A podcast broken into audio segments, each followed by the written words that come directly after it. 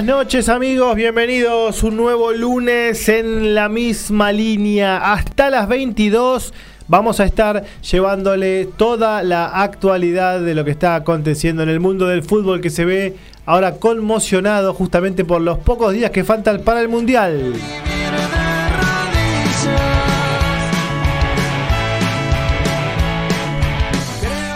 Hoy vamos a estar también hablando de todo lo que dejó la gran victoria de Racing ayer en Villa Mercedes frente a Boca.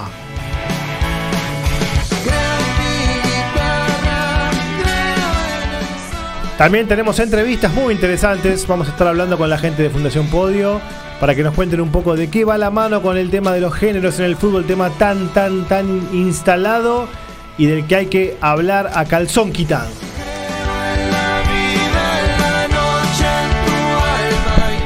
Ascenso, boxeo y todas las emociones de un nuevo fin de semana a puro deporte, a puro fútbol. Así que bienvenidos una vez más. Acá estamos en la misma línea.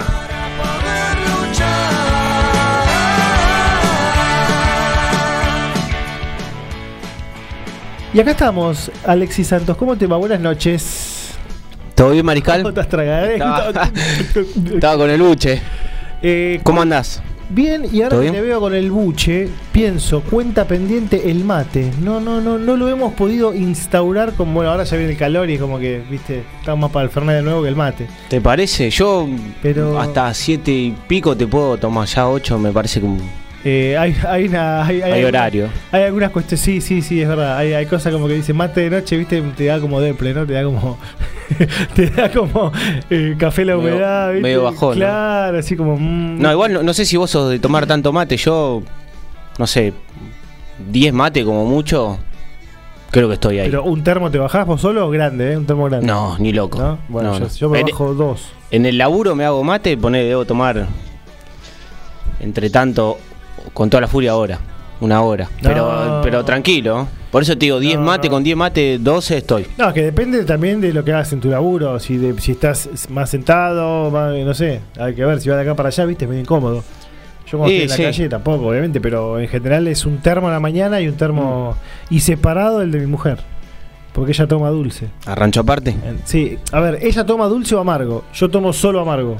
Yo amargo. ¿Entendés? Yo so- a ver, si me das un dulce no me muero, ¿viste? Pero quedé, quedé mal de, de una, tuve una experiencia en la preadolescencia con el chúcar eh, traumática. Uh, Y todavía recuerdo ese, ese sabor a metal. eh, Uah, horrible. Y te digo algo, es peor, peor que, que tomarlo con azúcar. Eh, yo estoy acostumbrado, es más, la, a mi señora la acostumbré a tomar amargo y vamos con el amargo. Sí, igual, te- eh, a ver, recalculo y tenés razón lo que me decís vos. Ya a esta hora es como que. Yo no, no. Bueno, como estamos acá en una, en una mesa conversando, qué sé yo. Más, quizás un café más. Bueno, hemos tomado café de coñac. Ah, ¿no? sí.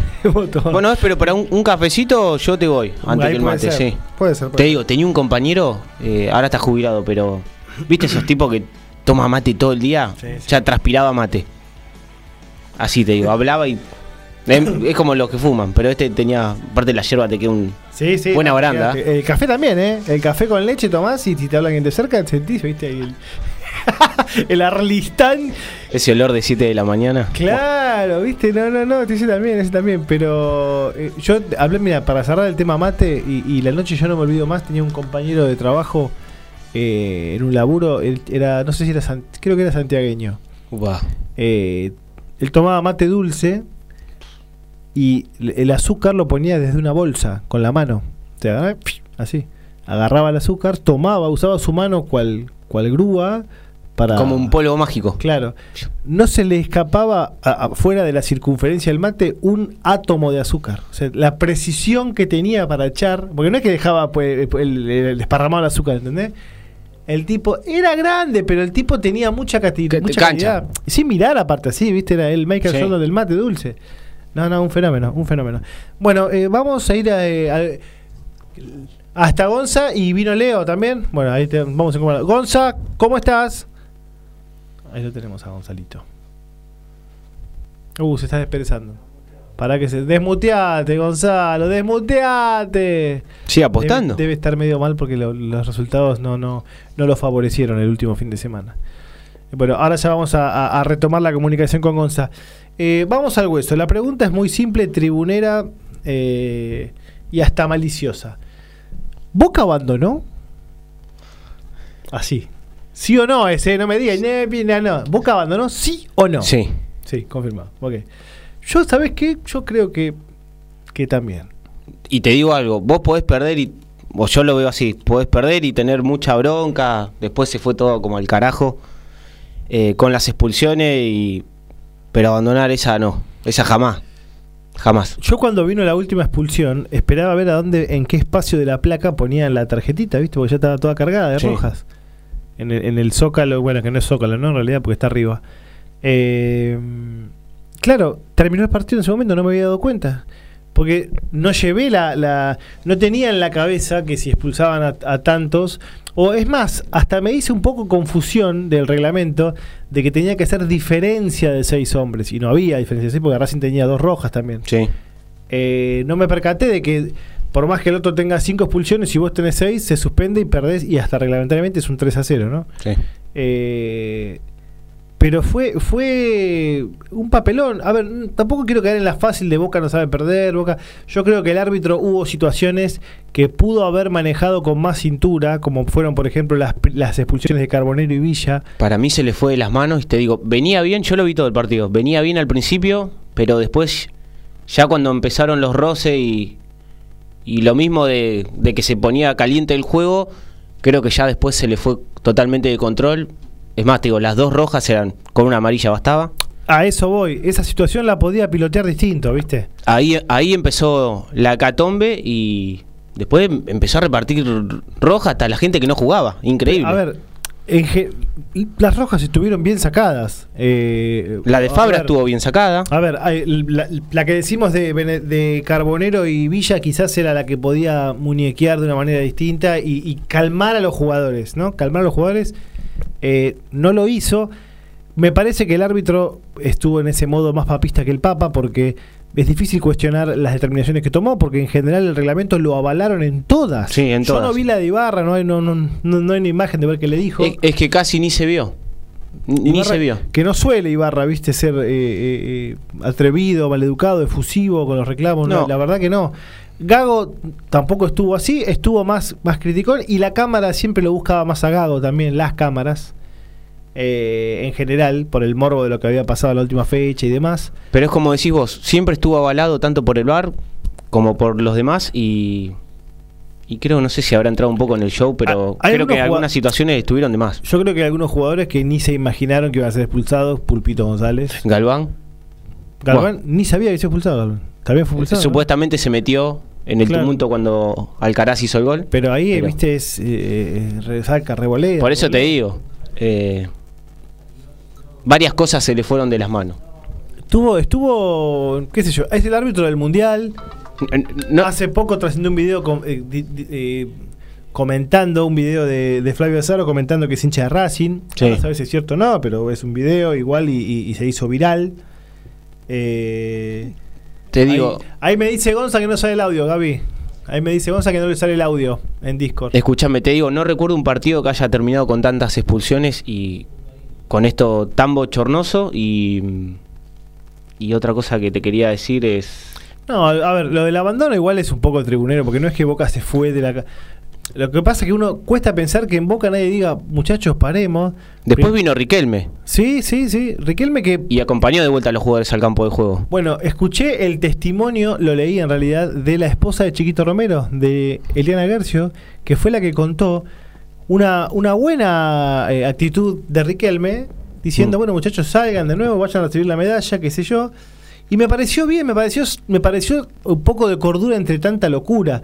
Después la cara de Riquelme con la expulsión roja, bueno, está enojado, está bien, qué sé yo. Él, él lo siente, obviamente.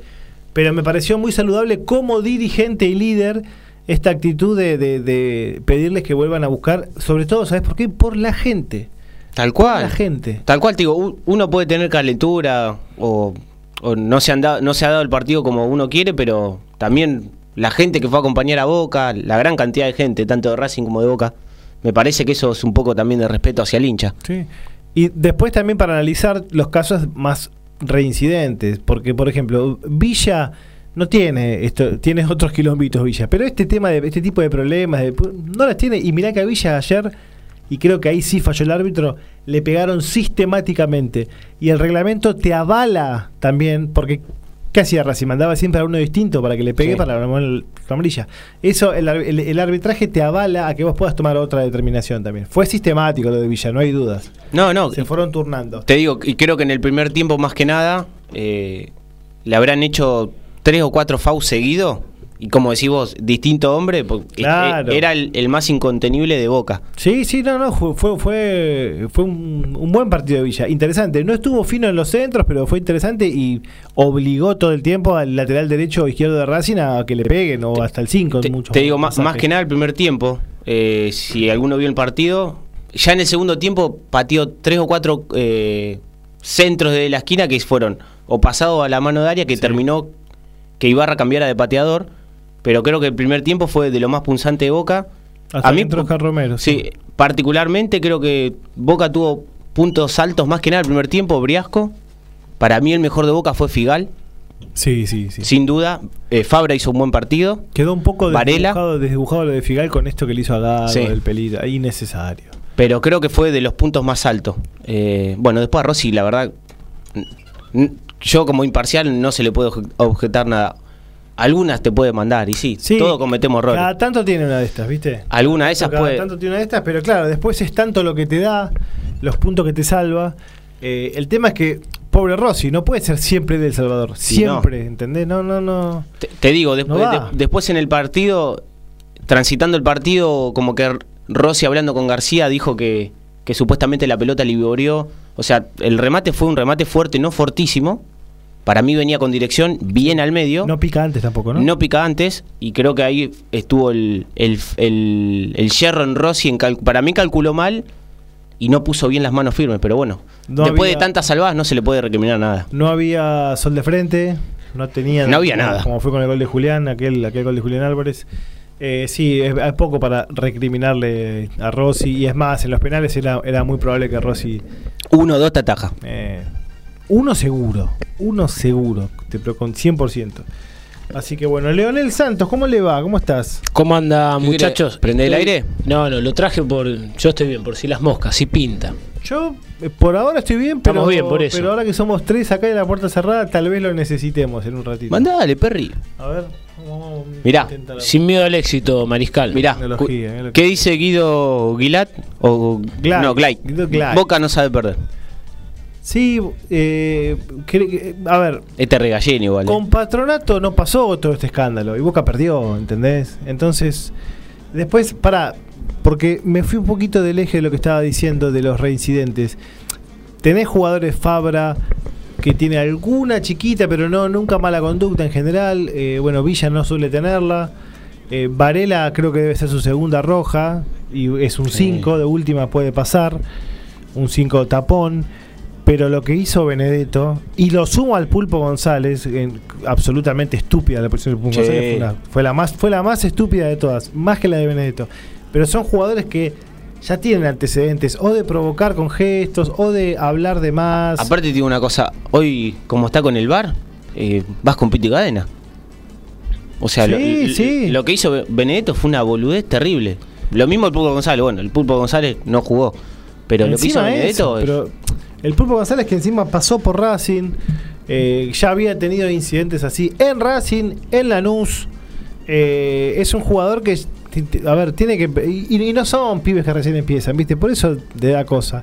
Yo entiendo el, el impulso y todo, es, es la característica del jugador, pero eh, podrían haber hablado más en la cancha. Y aparte, Boca estaba en partido. Sí. Boca cuando se quedó con uno menos, con uno de menos en, contrapartida con Racing, cuando eran eh, 10 contra 9, Boca estaba en partido con un pelotazo bien tirado, a lo mejor qué sabés qué puede pasar.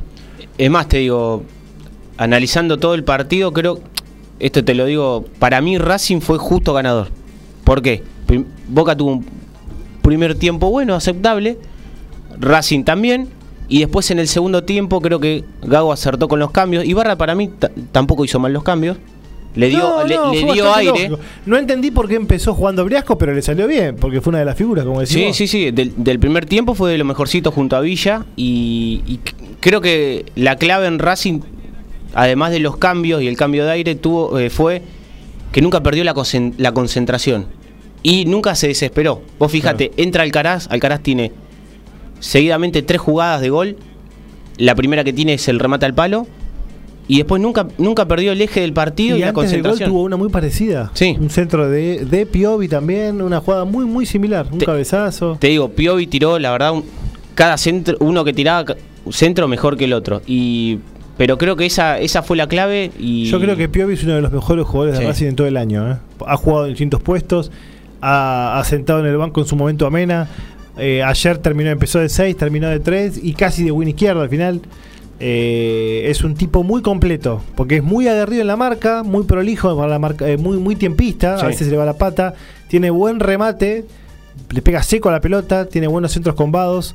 eh, y sin tener una velocidad impresionante, cuando tiene que ir al ataque va, ¿viste? Y hace diferencia a veces. Bu- buen cambio en los laterales. Eh, está bien, estaban amonestados Mena y Mura. Eh, no tanto Insúa tuvo tanta participación, pero lo noté con, con buena proyección. Me hizo acordar al Pichu viejo, eh, Sí, sí, de años atrás. eh, pasando el ataque, siendo importante. Sí. Buen, buen recambio de Gago en los laterales. sigue. Dicen que, que Pichud está ahí viendo si sigue seis meses más o no. Creo que ya después sería el punto final de su carrera. Sí, sí. Ya, pero- ¿Cuántos años tiene hoy? ¿Ya Mm, 36? ya- ya sé ¿37? qué, y no sé si más, ¿eh? No sé si más. En Racing, ininterrumpidamente, mil años, salvo ese paso por Italia que, que fue muy corto. Tiene 36 Pichud. No, le queda un ratito. Aparte, a ver, quizás no en el altísimo rendimiento, pero eh, qué sé yo, en, algún equipo que tenga otras pretensiones o hasta en otra categoría, tal vez pudiese... Aparte se lo ve como un líder positivo y mirando acá te digo cómo festejó más que nada el equipo de Racing. Yo creo que también era también un desahogo por, por lo que se iba a venir si iban a los penales, ¿no? Esta suerte de Rossi que un penal o dos te pueda atajar. Mira, Pichud, 12 años en Racing. Eh, cumple 12 años. Cuarto título que gana. S- Sí, salvo eh, eh, seis meses en Gelas Verona. Que y, fue. Creo que- ¿y Catania? Sí. No, no, no, No. en Castaña, No. Él no fue de los mil argentinos. Ah, de la camada. Que fueron un montón. Pero no, no, no, él no estuvo. Él estuvo en Español de Barcelona en el 2009. De ahí va a Racing. Y antes de Español había jugado. Donde salió del tiro federal. Y en Newell's, que yo lo recuerdo de Newell's, eh, tuvo un solo año en Newell's. Eh, Pichud, que es de Capitán Bermúdez, igual Sí. que, el, que el Chelo Delgado. Te- entre otros jugadores. Te digo, a mí el que más me, me encantó de Racing, este chico Aníbal Moreno, Sí, todo el la año. rompió. Todo el año. eh.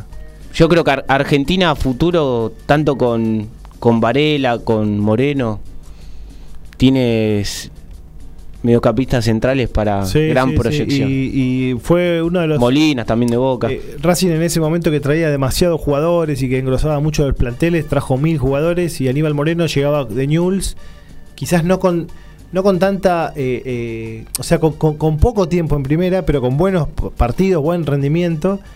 Eh, sin embargo, rindió, te digo, un poco más de lo de lo esperado, eh, anduvo muy muy bien. Bueno, el otro, mira, una curiosidad, el otro que es de Capitán Bermúdez es eh, Jonathan Gómez, que también ayer fue una de las figuras contra Tigre, ayer Sí. no anduvo muy bien, pero en el último tiempo en Racing se ganó se, se ganó un lugar importante, in- importante. Hermoso el estadio.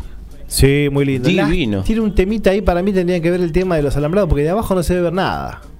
No, aparte con- del sector, los trapos. no sé si te diste cuenta del sector donde estuvo la parcialidad de Racing, había como un cartel de sponsor. Porque es el espacio para las bandas. Ah, Tiene un espacio, una digo- explanada para, para recitales. Sí. Y es un estadio que tenía todas butacas y que eh, después del partido con River y Gimnasia de Mendoza por Copa Argentina hace unos años, le quitaron muchas butacas para hacer las cabeceras populares.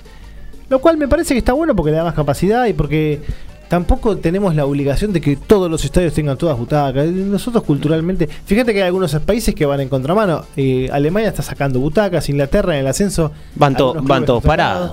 Todos no, pero. O la gran mayoría. Todo sentado, ¿viste? Eh, tampoco es absolutamente necesario. A mí no me gusta. ¿Vos qué pensás, Leo Boca? ¿Abandonó, como dicen? Yo no creo que haya abandono. Sí, eh, coincido con un par de puntos que ustedes tocan. Me parece que Boca, el partido de ayer, es la clara eh, imagen de lo que fue todo su torneo. Eh, y, y más que nada, digamos, ciertas actuaciones individuales, como lo son Benedetto, como lo son eh, el peruano, Zambrano. Zambrano, eh, más que nada ellos, porque digo, me parece que son jugadores que ya en lo futbolístico quedó para otro plano y se dedican a otra cosa. Yo te digo, yo a Bene- a- El peruano es el peor jugador, para mí es el peor jugador eh, de hace un tiempo acá en el fútbol argentino, porque no suma en ningún en ningún sentido. Ya de- ni, ni la fiereza que tiene, pongámosle para marcar, eh, eh, lo hace un, un tipo dentro de la consideración de alguien. Me parece que es eh, un, mamarracho, la verdad, un mamarracho. Fuerte, ¿eh? Eh, Fuerte. sí, sí, sí, mamarracho, eh, lo de Beneto tiene cosas que, bueno, ya, ya lo ha hecho y aparte no le suma porque... yo no- ayer no lo hubiese ni puesto. Mirá lo que te Porque digo. tampoco digo, no, no, Sí, está no estaba, no estaba no estaba, no estaba bien. Eh, no, no- no está Se quedaba en, con Vázquez. eh, en un nivel futbolístico como para decir, bueno, se, se le tuvo un desliz. eh. en otra época esas acciones o esas actitudes las, las eh, llevaba a cabo el colombiano Fabra, que ayer lo expulsaron porque, bueno, se subió a la vorágine, pero es el jugador que más maduró en Boca y que Sí. más Sí, ha crecido sí, futbolísticamente y yo lo, repito aparte- siempre, es un estandarte. Y cada vez es más importante en el juego. Tal cual. Sí, sí, Cada por vez- eso le digo. Tanto abajo como arriba, porque no es que nada, Fabra, no, eso de Fabra no marca, no va más. No, Eh, no, Fabra no, eso no. cumple, cumple, Fabra cumple. como decía- Fabra se perfila muy Sí, bien. sí, sí. Un tipo que está siempre bien perfilado. Aparte es un tipo que bueno eh, se entrega bien, siempre a la cabeza, como decía Pepo, de eh, igual como Piovi, ayer un tipo que tira dos o tres centros, tiró en el partido, que iban al lugar a donde tiene que ir, donde está el delantero, donde está el jugador que queda bollando. Vos lo ves medio, medio retacón, pero una velocidad. Siempre hace la misma jugada. sí. Hace el rulito, la calecita y sale, sale por Sí, la banda. Increíble, ves- ¿eh? Lo ves y A mí me encanta. Físicamente decís, bueno, no es el mejor físicamente, pero el tipo es ¿La de los más rápidos. Sí, Cuando está en velocidad, también ese peso te ayuda. Sí. Porque Nacho Garay. sí, sí, vas con más, digamos, Eh, resistencia al choque. Es un, es un- Sí, sí, es un tarrito, es, un tarrito, ¿viste? Eh, pero no, muy, muy, muy inteligente. Y yo digo lo de perfilado porque, además de saber cuándo pasar y cuándo no, que es casi siempre pasa. Pero eh, su postura cuando recibe la pelota, Claro. o para tocar de primera, o para hacer este rulo que vos decís, eh, o para tocar atrás. Claro. Eh, el tipo realmente está, es de los jugadores. Bueno, de hecho ha renovado su, su vínculo con Boca. Uno de los jugadores que hace más tiempo ya está en el plantel, es el que más hace más tiempo está en el plantel. Sí, no tendrá mm, por ahí la antigüedad de Pichut, pero tiene ya más de seis años debe Y tener. debe tener seis años en Boca Sí. Sí, sí, sí. Yo creo que para el proyecto de Ibarra eh, es clave, ¿no? Que mantenga ese tipo de jugador. Más que nada, porque después, bueno, se hablará si Rossi se va o no, pero eh, después digo, Ibarra ayer lo de, lo de los delanteros, bueno, podría pasar que, que por ahí no juegue Langoni, yo esperaba que juegue Langoni. Lo de Langoni No. fue raro que entró y no tocó la Pero decían que no estaba tan bien físicamente. Sí, porque eh, tenés razón, no tocó No la tocó la pelota. pelota, No tocó, la pelota. Tampoco se cansaron de buscarlo, ¿no? Claro. Pero no, no, no tuvo ni la más mínima injerencia en el juego, pero para nada, ¿eh? Ni- o sea, no es que se entró y cuando vieron uno menos se tiró atrás de Claro. ocho, no, no, nada. Yo creo que después del resultado, no, no sé si pasó tanto por la mano de, como veía, de, de Ibarra, el de equivocarse en el once inicial. Pues después, si uno mira el, el- el torneo que, que comandó el negro, creo que siempre cambió arriba, rotó. Sí. Eh, nunca tuvo fijas, digamos. Sí, sí, sí. Eh, cuando no estuvo Villa, ahí Claro. se sentó la- primero el Ceballos, después Langoni. Nunca tuvo una fija. Iba con Benedetto. Orsini a veces De- ha jugado. después Bri- Briasco. El que bajó mucho su rendimiento en cuanto a goles es Vázquez. Vázquez, sí. Que yo creo que debe estar viendo todos los millones de goles que hizo Retegui y debe decir, "Uh, este lo tiene. A ver, hay que ver si Retegui vuelve Bueno, igual, pero- ¿eh? Pero, pero- es de boca. Parece que. Pero escuchá, Es de Mariscal, Boca. est- estamos hablando de otro delantero de otro equipo. Hoy, si vos lo pones en los papeles, Tigre juega mucho mejor que Boca. No, seguro. Sí, es un, sí, es sí. un jugador que ade- tiene sus condiciones, su calidad, y después el equipo juega en función de ese delantero, lo aprovecha. Pero, pero eh, acá ha, ha madurado Retegui y hace cosas que antes no hacía. Esto de cuando se tira a los costados y va mano a mano hasta el fondo, gana el primer, el segundo gol de Tigre. Eh, es así, es un desborde de él, en diagonal, pero un toro. ¿eh? Y aparte, el- la empieza a embocar. Cada vez que patea, va al rectángulo. No, aparte, lo- fíjate los pelanes como patea. Yo, No, si, me- si no soy duda. directivo Boca, volvé para acá, lo- tenés que tener como la primera opción. Tenés que aprovechar el momento. Yo lo- de lo- cara a la próxima tendría que- temporada. que, ver qué hace con Orsini y con Vázquez. Pará, fue. No, Va- Vázquez lo dejó, Orsini lo podés hará. prestar, Vázquez lo podés prestar para que tenga prestarlo. en otro lado, ¿Y Orsini? ¿entendés? Y Orsini creo que tuvo ya muchas oportunidades y que no, No va. ha puesto, que no, que sí. A ver, Orsini tampoco es que, que venía de jugar 10 años en el Manchester, ¿eh? venía. No, bueno, pero cuando estuvo en Sarmiento de Junín, Y andaba, pero tampoco era un, fen- un monstruo fuera de serie. En Lanús tampoco. eh, lo que tuvo particular en Lanús es que se complementó bien con Sand, Sí. que es 9-9 también. Entonces eso fue curioso, por lo menos. Pero, pero bueno, hay que ver, qué sé yo. Bueno, eh, antes de ir al corte vamos a dar los teléfonos para los contactos para... Ah, pará, tenemos mensajes, tenemos mensajes. Dale con los mensajes, pa. Bueno, vamos como cada lunes, nuestra querida Vanina de Recoleta. Hola chicos, yo creo que es muy merecido el trofeo de Racing. Quizás para la gente sea solo un consuelo, pero Racing fue de lo mejor del año. Perdió solo cinco partidos, fue el más goleador y el menos goleador. Fue el segundo más goleador, en realidad, y fue el menos goleado. Y sí, al- es como que te quedas una sensación de justicia, como que Racing Sí. merecía algo. ¿eh? Algo se, algo se tenía que llevar porque si vamos a la que dice Bani, fue de los más regulares y, y verdaderamente, además de juego, eh, de efectividad, y bueno, te- te merecía, digamos, coronar con algo. Porque no es que, Sí. que si me decís campeonó de chiripa, digamos, de suerte. No, en la, en la última década Racing subió la vara. Sí. eh, Yo creo que desde el campeonato con Milito, Sí, sí, ahí estaba con un San Lorenzo también interesante que ganaba Libertadores, pero ahora Racing, pero digo, a lo que voy, empezó a ser cada vez más Sí, protagonista en el torneo doméstico. detrás de Boca y de River, Racing se ha ganado en los últimos 10 años un protagonismo que antes no tenía. Sí. Ni hablemos para, mí está, para mí está arriba de. o sea, lo pongo, River. Racing, Boca. Es que tiene, tiene más continuidad eh, esto de pelear campeonato. Buen funcionamiento. está- Sí, sí, hay, hay como una, como una, como una línea, ¿viste? Sí. Que siguen. ¿Qué Bueno, pasó, eh, uh, ¿Qué pasó? Salud, ¿quién es? Chuza. Don Gonzalo nos abandonó, me parece. ¿Nos abandonaste, Gonza? ¿Qué pasa, pa? A Chus. No, este es un loco. Y abandonó, abandonó.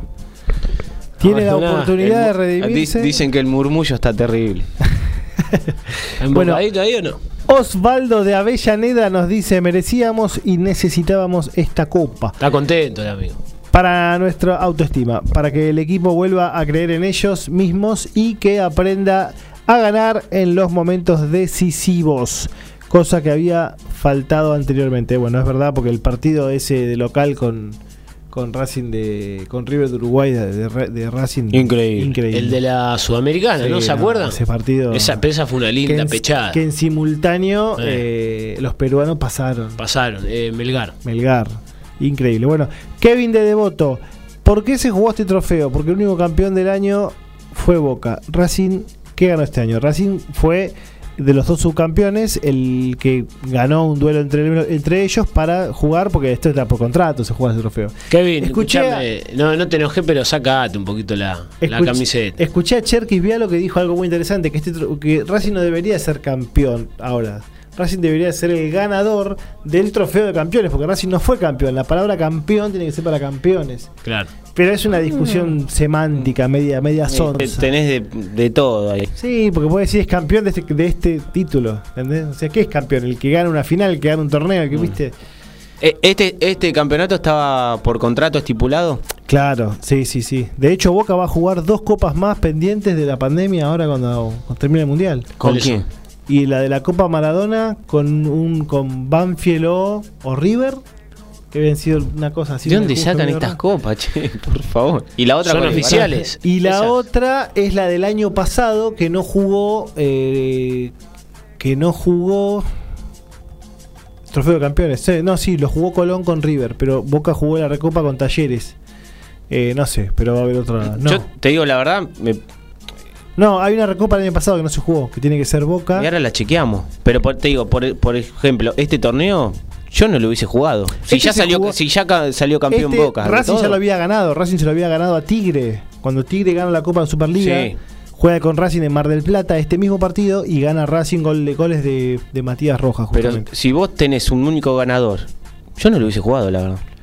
Eh, habría que haberle dado la Copa a Boca. Bueno, sí. una de las cosas que comentaban, no está confirmado, pero dicen que los jugadores de Boca cuando se fueron al vestuario querían salir con las dos copas, como lo hicieron al principio del partido. Sí. Como para decir a Racing, esta es la que vos tenías que ganar. Pecho. Pecho. La quería, ¿no? Te quedaste con la gana, ¿no? Como dijo Pipa, te quedaste con la gana, ¿no? Está nervioso, Eh, ¿no? ¿Eh? Te quedaste con la gana, qué lindo que sos, dijo. Pero estas copas que inventan. Eh, a mí lo que sí en el fondo y como y como lejos de ser hincha de Boca y de River y de todo eso, lo que sí me da risa es que Benedetto se queje, o Boca o Rojo, se quejen de los arbitrajes. No, muchacho. ¿Qué le queda a los demás? Y sí, ¿Qué le queda? Que se queje Boca, que después de Barracas fue el equipo más beneficiado del año en el ámbito local. No, pero jugamos con los pibes contra San Lorenzo, no, pero no, no. No, eso, eso no tiene nada que ver. No, muchacho. Si jugaste no. con los pibes, bueno, decisión tuya y aparte. eh, Y Boca buenos, ganó- buenos pibes de Y inferiores. Boca, y Boca ganó los dos campeonatos y los ganó bien y basta. Y basta. ganó un montón de partidos con los pibes. Y ganó un montón. Hasta funcionó mucho mejor. Y con los pibes Boca va a hacer caja para hacer cinco bomboneras más o menos, si lo, si lo sabe aprovechar.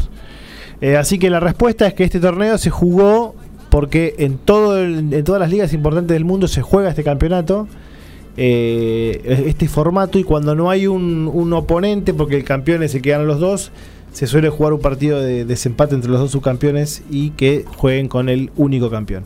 Bueno, ahora sí vamos a un corte, el primero de nuestro programa, y ya volvemos. con el sabor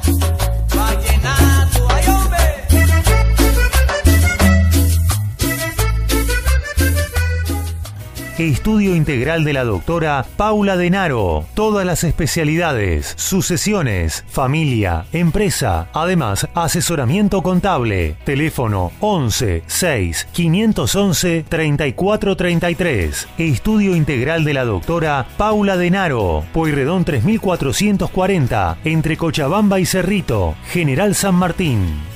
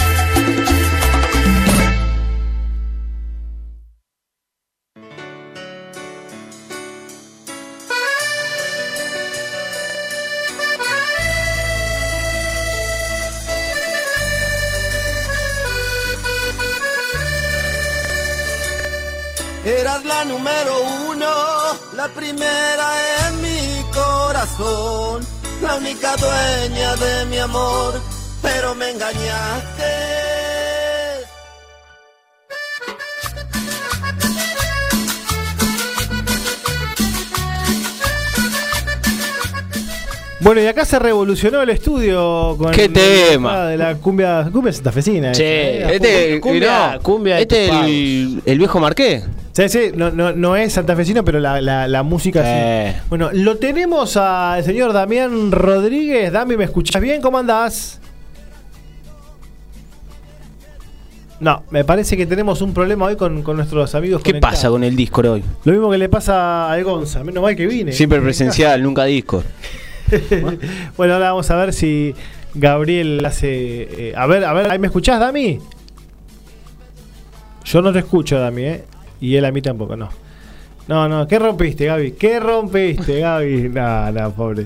Bueno, puede pasar, che, estas cosas Y sí. eh, radio en vivo. Se enojó la Sí, tecnología. Estamos a- al aire, Mariscal, así que. Espero que los teléfonos anden, porque en un ratito nada más tenemos una entrevista muy interesante. Justo hablábamos alguito, en la tanda. Vamos a hablar con la gente de Fundación Podio, eh, que lleva algunas acciones eh, muy, muy interesantes con lo que tiene que ver con la diversidad y el género en el ámbito deportivo. Bueno, muchachos, hoy a la mañana me llegó un mensaje a las... muy ¿Quién? temprano, a las 8. No, ¿quién? Sí, un grupo de WhatsApp, qué sé yo.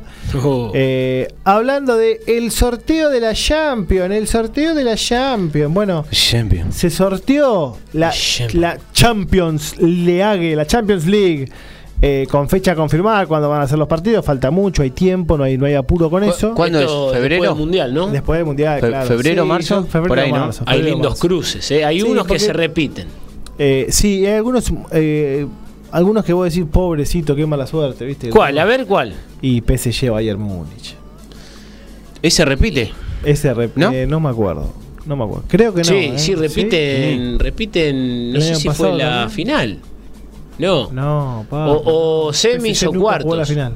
¿Cómo que no? PSG nunca jugó la final. Sí. Sí, Mariscal. Con ¿La que el- perdió? Sí. Con el Bayern. Sí. Tiene razón. Ahí está. Ah, tenés razón, la que perdió, el que perdió con el Bayern. 2 a 1. ¿Viste? Sí, Sí, ya había empezado ganando. Tenés razón, perdón, tienen razón. Que te digo, hoy estuve viendo, ya la empezó a picantear eh, el, el, el amado el de, de Leonel Müller. que fue el PSG que había que le había hecho 8 al Barça. Claro. Claro. Eh, La figurita de Neymar, no sé si estaba Con Mbappé. el, con el gol de Coman. Sí, sí, sí, estaba. El gol de Coman. Eh, sí, sí, Mbappé y Neymar sí, ya estaban. Una pechada. Que no aparecieron. en No aparecieron, No, no, no, se quedaron en el banco. Bueno, de los partidos también que se repiten, este también se repite por tercera vez en realidad. Liverpool-Real Madrid. Ya creo que se hizo como un clásico Ya en instancias hay- Ahora, decisivas. decir los partidos, vamos a, lo, vamos a dar a ver quién pasa para. Primero en, en Anfield Road y después eh, en el Santiago Bernabéu. Ya les digo, este, este es favorito del Madrid. No es el, el Liverpool, Y no sí, es el es que el Madrid siempre va a ser favorito. No, no. ¿viste? Viene roto todo. Más allá de- Hoy perdió, ¿eh? Más allá de la mística que tiene y eh, el Liverpool no es el mismo de hace una Y temporada atrás. sí. Más, eh, más allá de que haya guardado los mismos jugadores casi todos. Eh, Y se llega fue, se, fue, se fue el popular Sadio. Sí, sí, pero eh, eh, bueno, sí, es una figurita que cuesta por ir reemplazar, Y pero sí, eh, porque ni Firmino ni Darwin están ahí. Son como, distintos jugadores. son, no pueden reemplazarlo tan, tan fácil. Bueno, el Frankfurt, el Eintracht Frankfurt eh, contra el Napoli, lindo. Candidato, este, eh. el Napoli. El Napoli, y sí, Eh, viene, viene con fuego sagrado el Te Napoli. digo eh. que este partido lindo. Sí, el Eintracht Frankfurt es un equipo, el último ganador de la, de la Europa League. ¿Cuál es el Eh, japonés que tiene que. Kamada. Kamada, ¿no? Kamada. Kaihichi Kamada. La verdad que es un equipo interesante, se ha mostrado bastante, bastante sólido en los últimos eh, meses eh, y como que ha ido creciendo además, ¿no? Como que eh, no es que ganó la Copa, se armó, no, no, ganó la Europa League, arrancó acá y bien, está como asentado. Eh, las Águilas. Sí, en la eh, Bundesliga está peleando ahí, va cuarto, tercero. En la Bundesliga igual es una liga rara. Ayer el, el, el El Tate... Unión Berlín se comió el cuatro. Tate se comió cinco. cuatro con, el, con uno de los equipos más pecho fríos del mundo, el Leverkusen. El Leverkusen. El equipo sin sangre, es una aspirina tal cual, ¿eh? Es, es una aspirina, no, no, no queda otra. Bueno, la ida de este partido va a ser en el Commerzbank Arena eh, y la vuelta en el estadio Diego Armando Diego Armando Maradona. Maradona, exacto. Bueno, otro duelo de equipos prolijitos, pero con mucha diferencia de jerarquía. El Leipzig contra el Manchester City. Acá, bueno, me parece que como viene, el, yo creo que el City es el gran candidato a ganar, sacando al Real Madrid, que es un mundo aparte. Ojo, pero El ojo City. a no confiarse Leipzig. eh, City del Leipzig. ¿eh? E- Este partido repite, repitió en grupo, creo. O en algún grupo de otra Sí. Champions. Sí, no, no, sí, no, sí. en este, en En este, este. y el último partido de la fase ganó el conjunto alemán, 3-2. Sí, pero el, el- el City. Yo no pensaba que Haaland- yo no eh. pensé que Haaland iba a entrar tan bien. Tan bien. Eso el otro día lo vi. El tipo tiene una voracidad de gol. Los delanteros en general, goleadores y todo, cuando hacen uno o dos goles un partido, el otro sigue buscando más. Pero no con la. Saben que bueno que si no meten, por lo menos el pasado. Bueno, este tipo tiene la obligación de hacer dos goles por partido. Es un goloso en gol. Es impresionante. Aparte, loco. entra Álvarez y también hace gol. Y el City, antes, después, que Álvarez se, fue, de- después que se fue Agüero, era el equipo que jugaba sin nueve directamente. Sí, sí, sí, ahora tiene Ahora dos tiene una figura de nueve. Una Eh, figura y, y Julián está afortunadamente para nosotros Afilado. muy muy bien, muy bien, muy bien físicamente, fino, viste, está bien con la pelota. Sí, está, el otro día el gol que hizo es está en un- modo River casi, ¿eh? sí, es un calco de varios goles que ha hecho en River. Sí, sí, sí, está muy bien. Bueno, la ida va a ser en el, en el Red Bull Arena y la vuelta en el Etihad Stadium. Bueno, otro lindo duelo. Acá sí, acá viene un equipo, el- uno de los más populares de Europa, el Borussia Dortmund frente al Chelsea. Lindo. El Chelsea que viene mal. Viene, viene medio Muy tambaleando. Gana el Dortmund. Muy capaz. Sí, sí, para mí también. El otro día perdió con el Brighton 3-2. El Chelsea. Y perdió con el Arsenal. Pero ojo, bueno, yo digo, con el Brighton por ahí, la gente que no ve El Arsenal viene puntero igual, ¿eh? Y, Sí. y ganó bien el Arsenal. Sí, ¿eh? sí, ganó sí, bien sí. Con, una, con un jugador que hoy vamos a hablar un ratito del Mundial, que es Gabriel Martinelli, que viene siendo una figurita muy, muy importante. Que le sacó el puesto a Firmino. No, no, en el Arsenal. No, no, te digo en la selección. Ah, claro, es verdad, tenés razón. Este pibe- Tenés razón. Jugaba en Fluminense, ¿puede ser? No me acuerdo. O en Palmeiras, estoy en duda. acá, Lo empecé a ver acá y realmente Claro. el, el Arsenal de Arteta Hace juega, tiempo todo- que está en- juega todos en los fines de semana el Arsenal con la presión de que el City ya ganó. Y gana igual, ¿eh? así que va a ser una linda Premier. Bueno, el Dortmund contra el Chelsea que viene sin el protagonismo de hace un tiempo, aunque con muchas figuras y jugadores importantes, pero claramente el Dortmund es candidato. La ida va a ser en el Signal Iduna Park y la vuelta en el popular y querido Un infierno eh, ese. Stamford Bridge. Stanford. El, Bridge. el estadio del Dortmund, ¿eh? Sí, es un infierno. Ahí tenés un, un estadio de Europa con una popular, todos parados de a pie. Sí. Eh, No sé cuánta cuánta gente mete. ahí, 80.000 pero personas 80.000. en el Creo que es el de los equipos más populares en el mundo. Es el equipo que más gente lleva a la que cancha del más mundo. gente lleva. Hace mucho tiempo ya. Bueno, el Brujas contra el Benfica. Acá hay un duelo de, no digo cenicientas, porque el Benfica hizo una primera ronda Sí. tremenda, ¿eh? Ese, ese está parejo, pero creo que saca un poquito de ventaja Benfica, que hoy tiene al jugador más caro de la Liga de Portugal, Enzo Fernández. ¿Es el más caro, sí? Sí. ¿Cuánto? ¿Cuánto está? ¿Cuánto, cu- ¿Cuánto subió en realidad esa pregunta, no? Claro. Porque eh, de, Lo River se buscamos. fue, de- no, de River se fue en un lindo numerito. Ya te digo. se recotizó en se poco tiempo. Y muy rápido, ¿eh? Sí. Muy rápido. Yo creo que La- eh, después del Mundial y si llega a tener participación, ¿no? Hablo eh, continua en el primer equipo y bueno. Es ni- muy ni- probable que sí. Sí, ni hablar, ni hablar que haga un buen certamen, seguramente. Sí, yo creo que si ese Va- mundial va a ser difícil que sí, Benfica lo retenga. sí, sí, sí, va a ser el eh, objeto de varios grandes de Europa o de otros equipos importantes. Bueno, la ida va a ser en el estadio Jean Bardet de Brujas, de Bruselas, y la vuelta en el uno de los estadios también eh, facheros de Europa y, y conocidos, el estadio Daluz La luz, del Benfica. con la entrada con la de- curva del águila. arriba, con el águila ahí colgando. Bueno, el Tottenham tiene algo parecido, ¿eh? Sí. Arriba. Tottenham con Eh, no, ah, Tottenham con Milan. La ida en San Siro, ese, ¿eh? lindo, la ida en San Siro. La vuelta en, yo siempre digo White Hart Lane, no sé cómo se llama el estadio nuevo ahora. No, ese era el, el viejo. Ese era el viejo, el luego no sé cómo se llama. Eh, sí, no, Eh, el otro día lo escuché, pero se, se me Pero fue. sí, pero- sí, el lindo. El, el ojo, que, estadio- ojo que el viejo era el, lindo también. el ¿eh? estadio que pagó la Liga Yankee. Que pagó la Liga Yankee para tener fútbol americano en Londres. Bueno, otro lindo duelo. Inter-Porto.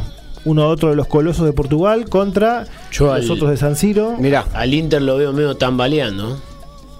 No, lo, Eh, no lo veo bien, lo veo fuerte al equipo Yo siempre portugués. creo ¿eh? que no le da al Inter. Como Sí. que no le da. No le pero falta, pero en este cruce lo veo, lo ¿vos veo que fuerte al, equipo portugués. hace el batacazo? Mirá, su- su- supuestamente la cotización, que igual la cotización es lo que paga el mercado, de, de Enzo Fernández, este número es de Enzo Fernández, subió de 19 a 34 millones de dólares. Me parece hasta poco, te diría.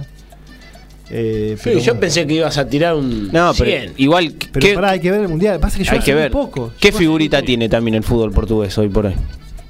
Y no sé, no, así con tanta relevancia. No, No, eh, por ahí el, el centro delantero de Porto, eh, Mejemi Taremi.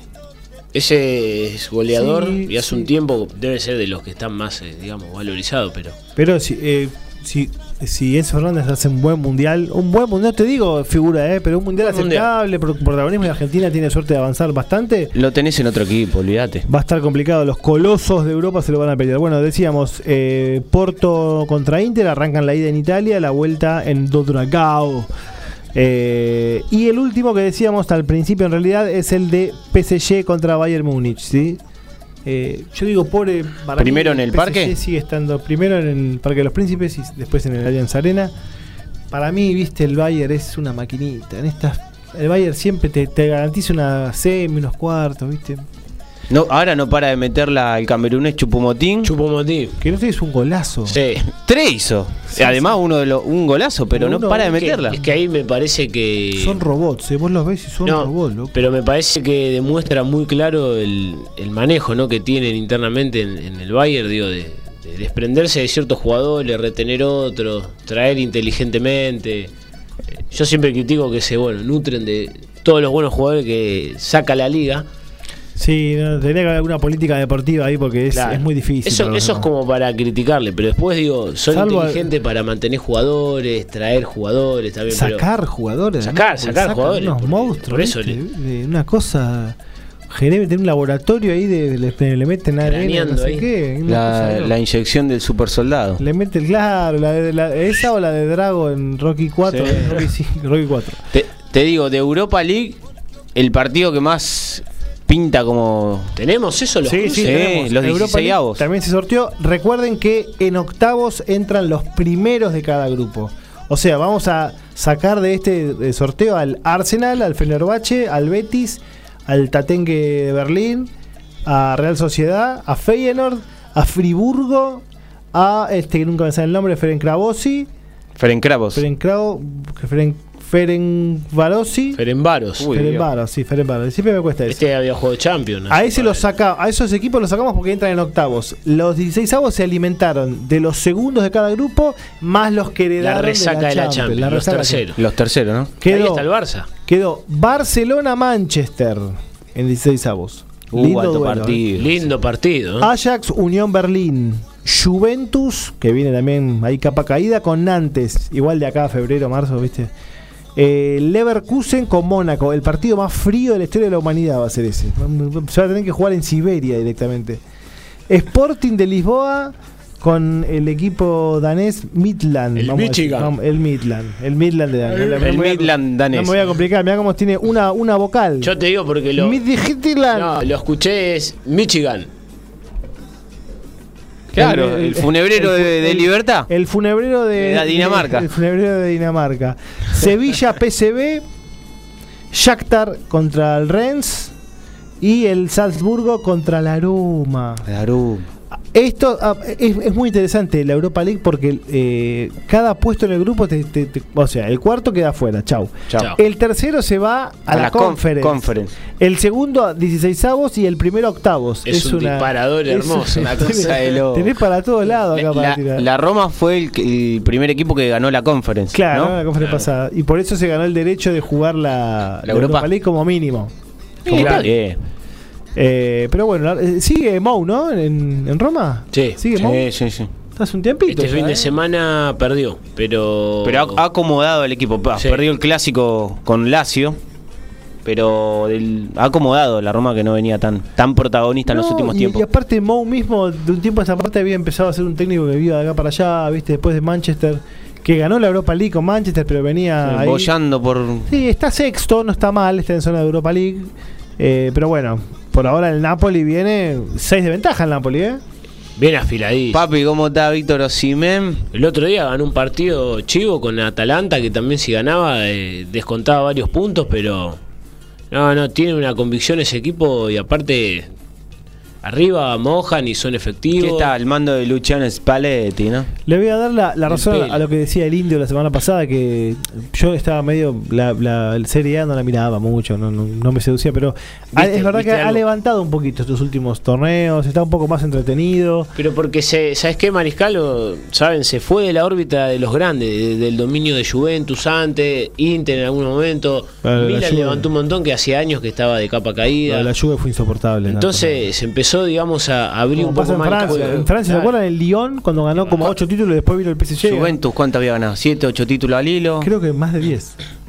Creo- más de 10. Creo que si se fijan en las otras ligas, eh, salvo España hace unos años con Barça y Real Madrid, después la de Inglaterra, ¿cuántos equipos repetían campeonato? No, en la red. Mira, eh, mi, eh, Juve, Juve ganó del 2011 al 2019, todos seguidos. Después ganó el Inter y después el Milan la última. La última. Eh, antes de eso, Milan, Inter, no, una hegemonía. Es un fútbol uruguayo con un poquito de Juve, nada más. Pero si te vas a los, no- a los 80, la, la Serie A era mucho más entretenida. Tenía Juventus, Inter, Gelas Verona, en un Scudetto, ¿Qué- te- Napoli, qué año ese? Tenía, Los 80, el, de tenía- Gelas Verona, el, el 84. Parma tenía un equipazo. El Parma en los 90 fue protagonista. La Fiore por- tenía un equipazo también. porque el Parma también fue protagonista de las competencias europeas, igual que la Fiore. la UEFA. La Fiore ganó una UEFA con el Pacho. Sí. Claro. Entonces eso también le daba... Pero, por eso me parece que ahora recuperó un poco de terreno de esos años Sí, ¿no? sí, que era sí. más eh, parejo. La están la están vendiendo mejor, está como con un juego un poco más, más mirable, antes no pasaba tanto esto. Eh, pero bueno, todavía está lejos de la, de la Premier, por ejemplo. Ojo que la Premier viene bastante hegemónica eh, por el lado de los Manchester. Viene con. El City ganó de los últimos cinco campeonatos, eh, ganó cuatro. El, después viene Chelsea, bueno, el Leicester, ¿se acuerdan? Aquel título increíble. Otra vez Chelsea, el City, el United, City, United, Chelsea, Manchester United. el- el- esta Ya. década los dos Manchester Sí, fueron- bueno, Li- Liverpool se le escapó hace poco y No. Arsenal hace bastante. La última vez fue con Bengué. El Liverpool se le escapó la del 2013, esa era increíble. No, La es increíble. 2014. Pero pará, y, la, y la anterior también, con City ahí nomás. la del Arsenal de. Esa te digo yo con Ah. City. La del Arsenal de Bengué, ¿de qué época? 2003 fue. De Piré y Henry. Ese fue el 2003. Y digo. Ese, ese- el, el campeón invicto. Claro. Eh, y aparte jugando. Por favor. Mal. pero era Nivel. un polvo era ese, Sí, ese sí. equipo, una locura. Te agarraba Henry, Piré. Pero aparte nos el Capitán Frío. Todos nos acordamos más o menos de, de, de ese mediocampo, de eh, el Liumba. ¿Cómo era? Eh, Remolacha. Remolacha Ljungberg. Remolacha Ljungberg. Remolacha Liumber, el mosquetero. Pirés. Patriviera. La Boa. Ashley eh, Cole, Sol- Sol Ashley Campbell. Cole abajo, Sol Campbell. Eboue de 4. Güey. bueno, Tony Adams es un poquito anterior. Dennis Bergkamp, Thierry Henry. Creo que Muchos, estaba muchos eh, Lehmann jugadores. ahí en el arco. Sí, sí, Sí, sí. Lehmann, Sí, sí, sí, El obviamente. pillador Lehmann. Eh, no, no, fue, fue una época del, del Arsenal que marcó tendencia y se había hecho muy fuerte en el merchandising. Después jugó la final de la Champions en 2006. Pero me acuerdo de ver remeras del Arsenal acá, era como muy No, común. terrible. Ahora ves más del City, ¿viste? Sí, Como sí, que lo- era un equipo más eh, el popular. El, piberío, ¿viste? Cambió la temática. Esas épocas de, de Arsenal y, y Manchester que lo tenías en la cúspide también. Tenías al Manchester con Rooney y Ronaldo, ¿te acordás? No, terrible. A mí, cuando, cuando a- era el batipibe. Claro, ojo, igual el Manchester, otro tipo de fútbol, ¿eh? porque el Arsenal siempre pelota al piso, mucho toque, lo que hoy en día se parece al City, ¿no? Por ahí, no con tanto dominio de pelota seguido, pero era mucho toque, Sí, espacio. Te diría que hasta era hasta un poco más agradable a la vista, era un poco más vistoso. Sí, ¿viste? yo, yo eh, no me merezco, pero me quedo eh, 10 veces más con el juego que, que el Arsenal pregonó con Bengué. Es que el City cuando tuvo la oportunidad de ganar la Champions con el contra el Chelsea jugó tan mal ese día. El Y el Arsenal con el Barcelona Sí, cuando pierde fue, al frente. Fue al frente. Fue y jugó, frente. cu- acuérdense, ¿cuánto jugó con un tipo menos? Y Claro, perdió, y perdió montón. con el gol de, ¿cómo era el lateral? Belletti. El, Mils- Belletti. Belletti. el Belletti. Por esto perdió. Juliano Belletti. Tranquilamente podía haber sido campeón. No, Wilson. No. Belletti. Belletti. Tiene razón el. Pepe, porque jugó Belletti que tiene una escuela de fútbol en San Salvador de Bahía. Yo lo- yo- Belletti jugó en, por ahí. en Fluminense. No, no me No, acuerdo. ¿Fluminense? No, me, No, casi no. seguro. me liquidaste. No, no, es información clasificada esa ahora mismo. Clásico. Bueno, mira, no, no solo nos ha abandonado Gonzalo, sino también Damián. ¿Qué No, no pudimos, solo che. chao. Bueno, vamos a hacer ahora nuestro segundo corte comercial. En un ratito seguimos que tenemos todavía para hablar entrevistas, todo lo que no dijimos nada del ascenso y yo tengo un montón de cosas fuertes para decir del ascenso. Vamos a tirar bombas, taca, taca, taca. Hubo, cucha- hubo pechada, gran pechada. Hubo una gran pechada que vamos a estar comentando. Mira, una yo, gran pechada. yo les había dicho, eh, estaba ahí en, en filo de buscar algún protagonista de Olimpo y le dije el otro día a un amigo, que es el que me hizo contacto, che, tiene más problemas que, bueno, para atender. Vas a ver que van a quedar afuera, dicho y hecho, tomá. Bueno, Tuki. Tuki. Tuki. Bueno, tanda y ya venimos. Desde la ciudad autónoma de Buenos Aires, República Argentina, transmite MG Radio. MG Radio. MG Radio. www.mgradio.com.ar Mabel Rodríguez, clases de canto, interpretación, trabajo corporal y vocal. Comunicate a nmabelr@hotmail.com o al Instagram arroba nmabelr. Animate con Mabel Rodríguez.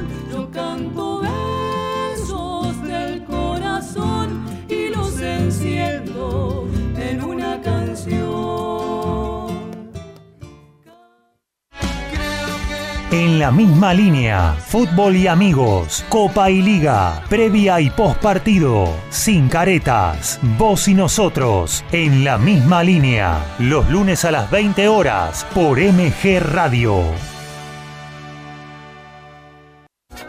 Abre la Disco. Te trae la mejor música de los 70 hasta hoy. Más info de temas, intérpretes y efemérides. Olvídate de todo y baila una hora sin parar con Abre la Disco. Los martes a las 22 horas por MG Radio.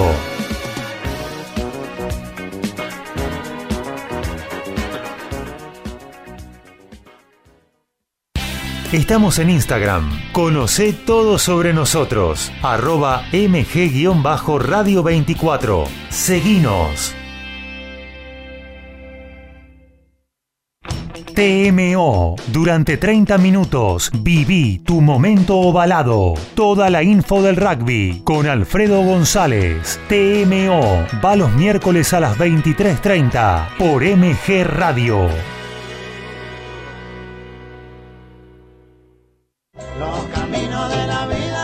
¿De qué hablamos? Poemas, libros, textos y charlas para pasar una hora genial con Zula Estañaro. ¿De qué hablamos? Escultura. Y va los jueves a las 18 horas por MG Radio.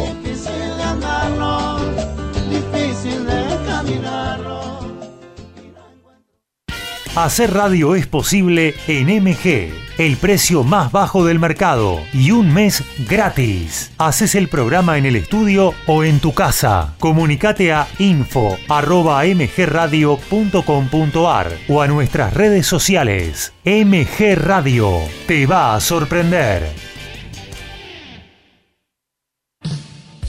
Metales brillantes. Info, columnas, entrevista, efemérides. Todo sobre el heavy metal. El viernes a las 18 horas se pone pesado en MG Radio con Metales brillantes.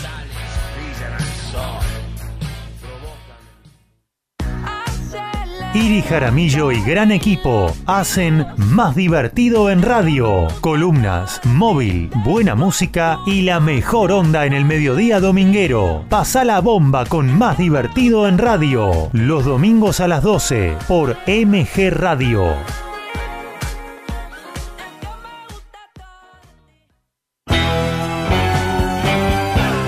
Estás en momentos geniales. Estás en MG Radio.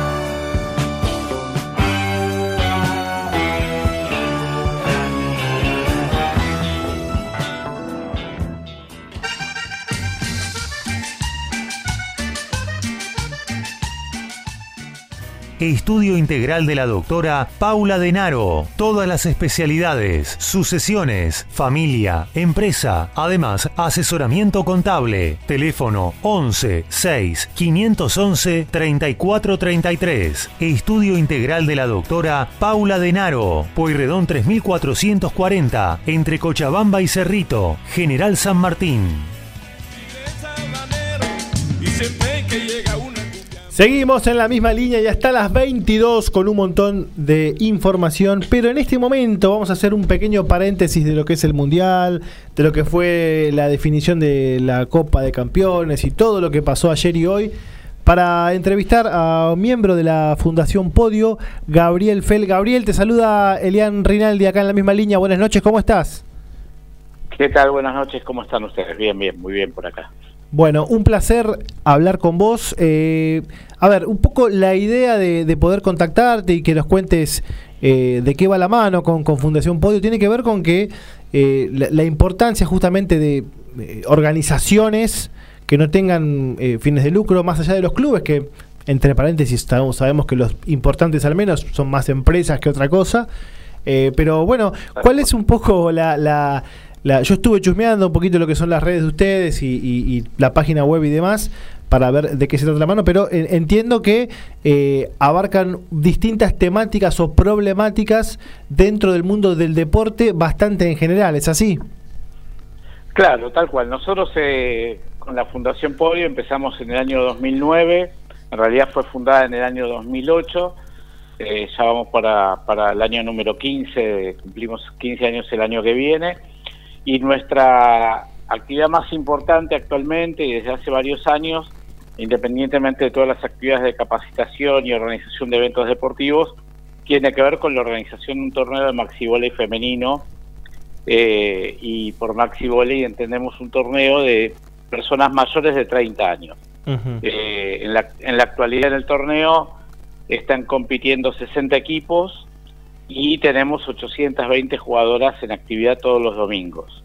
Así que es una movida bastante importante. digamos. Sí, me, me- me quedé sorprendido con, con la cantidad de equipos. Eh, ¿Esto es a nivel nacional? O sea, ¿abarcan todo lo que es el país o esto es en Buenos Aires? ¿Cómo, cómo, cómo No, viene? esto, esto es en, en lo que es eh, eh, capital y las zonas de influencia, digamos. Es, es más eh, cercanía en el AMBA. De todas Claro. formas, eh, es, es de los torneos más importantes del país para la categoría. Siempre estamos referenciándonos en el Maxi Volley Femenino, es eh, el torneo que se juega durante todo el año de los más importantes, por, por cantidad de jugadoras, por historia, eh, cantidad de equipos, eh, es, es muy significativo. Quien sabe uno no, no se da cuenta, pero sí, es así.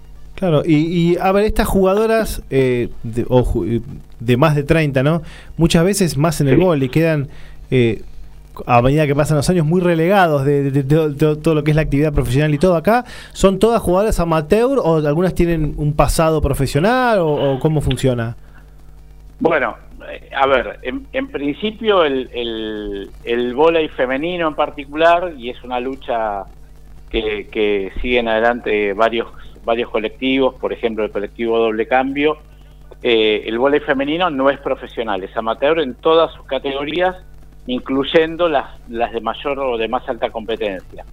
Eh, en nuestro caso, por supuesto que eh, la mujer tiene un lugar preponderante porque nosotros desde, desde que comenzamos el torneo pensamos en la inclusión y en la integración de, de- de las mujeres y a partir de las mujeres de la familia en la práctica activa del deporte. Consideramos que el mejor ejemplo para la integración eh, es jugar, no, no decir tenés que hacer actividad física, tenés que hacer vida sana, sino practíquenla y, y- y demos el ejemplo eh, en la cancha, no, no Claro. en los discursos, digamos. Siempre, siempre la premisa fue esa, digamos, eh, mover, eh, que la gente se mueva, pero que, los chicos puedan ir a ver a sus mamás o las amigas o los amigos ver a sus amigas jugando dentro de la cancha sin distinción de, de, de edad. Sí, obviamente el límite es de 30 años, pero tenemos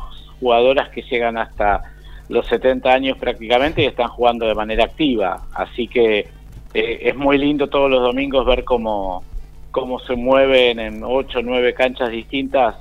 Eh, se juegan 30 partidas, 30 partidos cada domingo, lo cual es, es sumamente importante.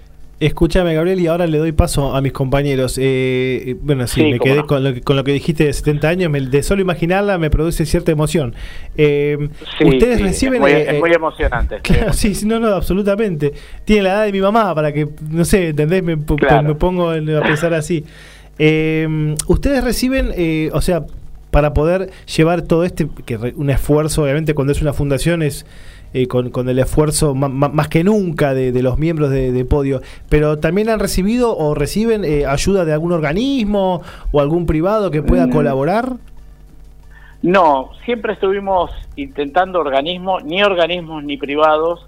Eh, si, si hay un logro que no alcanzamos, eh, fue en este mundo mercantilista eh, donde todo se mide por cantidad de clics eh, o cantidad de visualizaciones.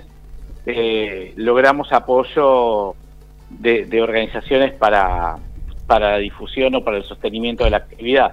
La actividad se sostiene gracias a las fundamentalmente gracias a las mismas jugadoras.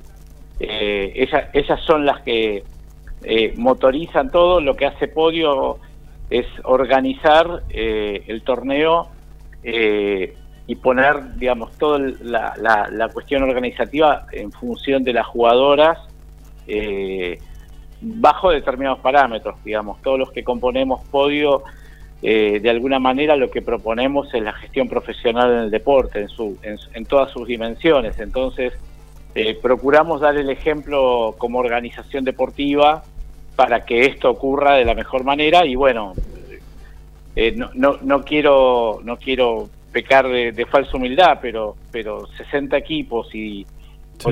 más de 800 jugadoras y, y ya en nuestras canchas pasaron más de 2.500 jugadoras, eh, e- es un voto de, de aceptación en sí mismo. Nosotros estamos muy contentos de que esto ocurra.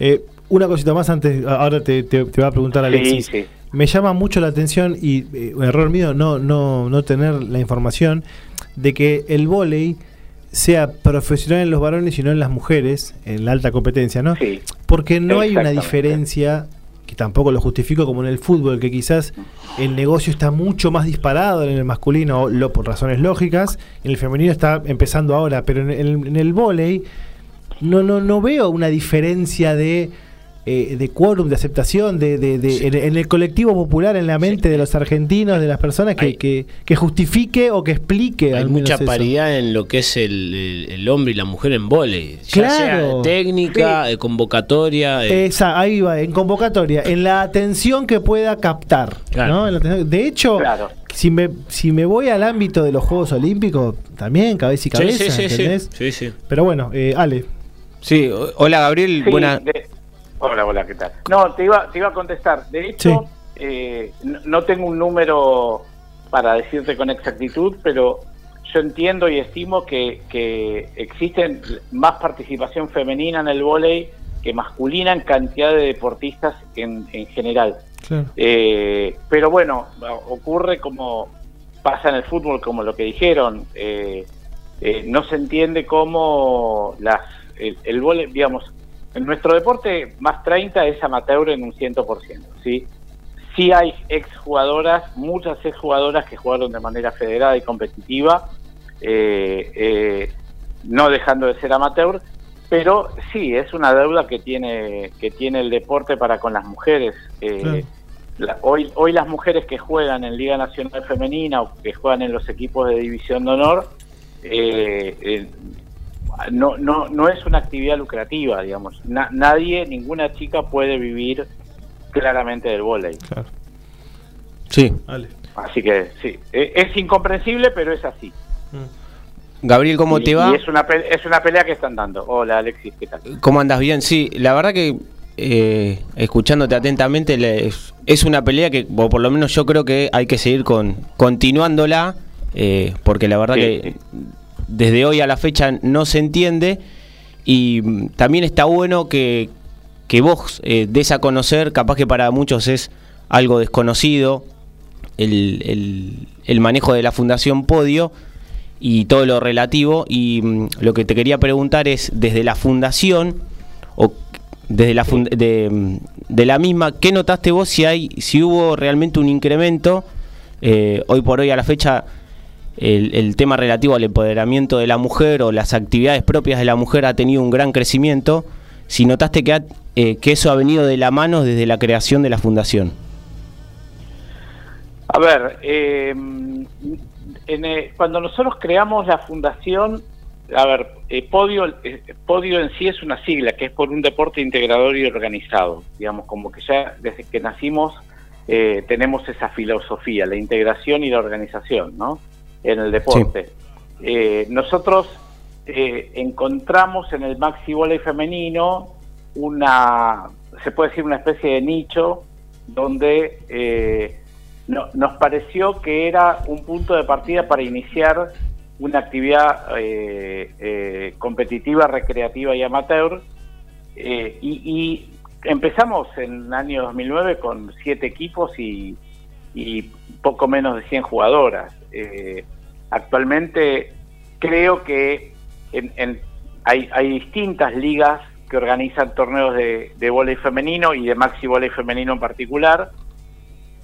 Nosotros estamos posicionados, eh, creo, en cantidad y calidad por encima, pero bueno, eh, no, no- sin, de- sin, sin querer menospreciar la actividad que hacen las demás competencias. Hay algunos municipios que hacen, que organizan actividad también, eh, como Vicente López o San Martín, eh, tam- también organizan actividades para las mujeres.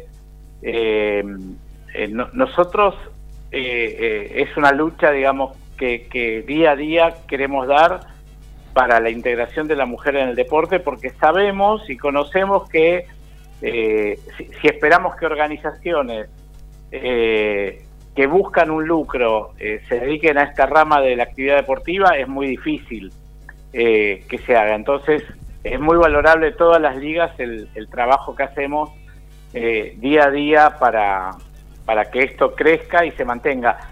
Eh, yo sí noto, y siendo al eje de la pregunta, que el deporte femenino, el vóley femenino, creció mucho en estos 10 años. No, nosotros, ya te digo, tuvimos más de 2.500 jugadoras en 10 años y actualmente con más de 800 jugadoras compitiendo es eh, casi uno de los números más altos de, de- de- de podio de la historia. Y, y día a día cada vez hay más jugadoras queriendo jugar al vóley, lo cual es buenísimo eh, y, y bueno, hay que seguir luchando para que esto crezca y siga creciendo. Sí, seguramente. Y te digo, me quedé sorprendido por la cantidad de, de equipos que, que nombraste y de jugadoras. Y mm, lo que te quería preguntar es, que bien te escuchaba, la- el, el organigrama, te pongo un ejemplo, de un fin de semana. ¿Corre todo en cuenta de las jugadoras que organizan? ¿Cómo se va a jugar Sí. o cuántos partidos se va a jugar en tal horario, en tal, se- Claro. en tal sede?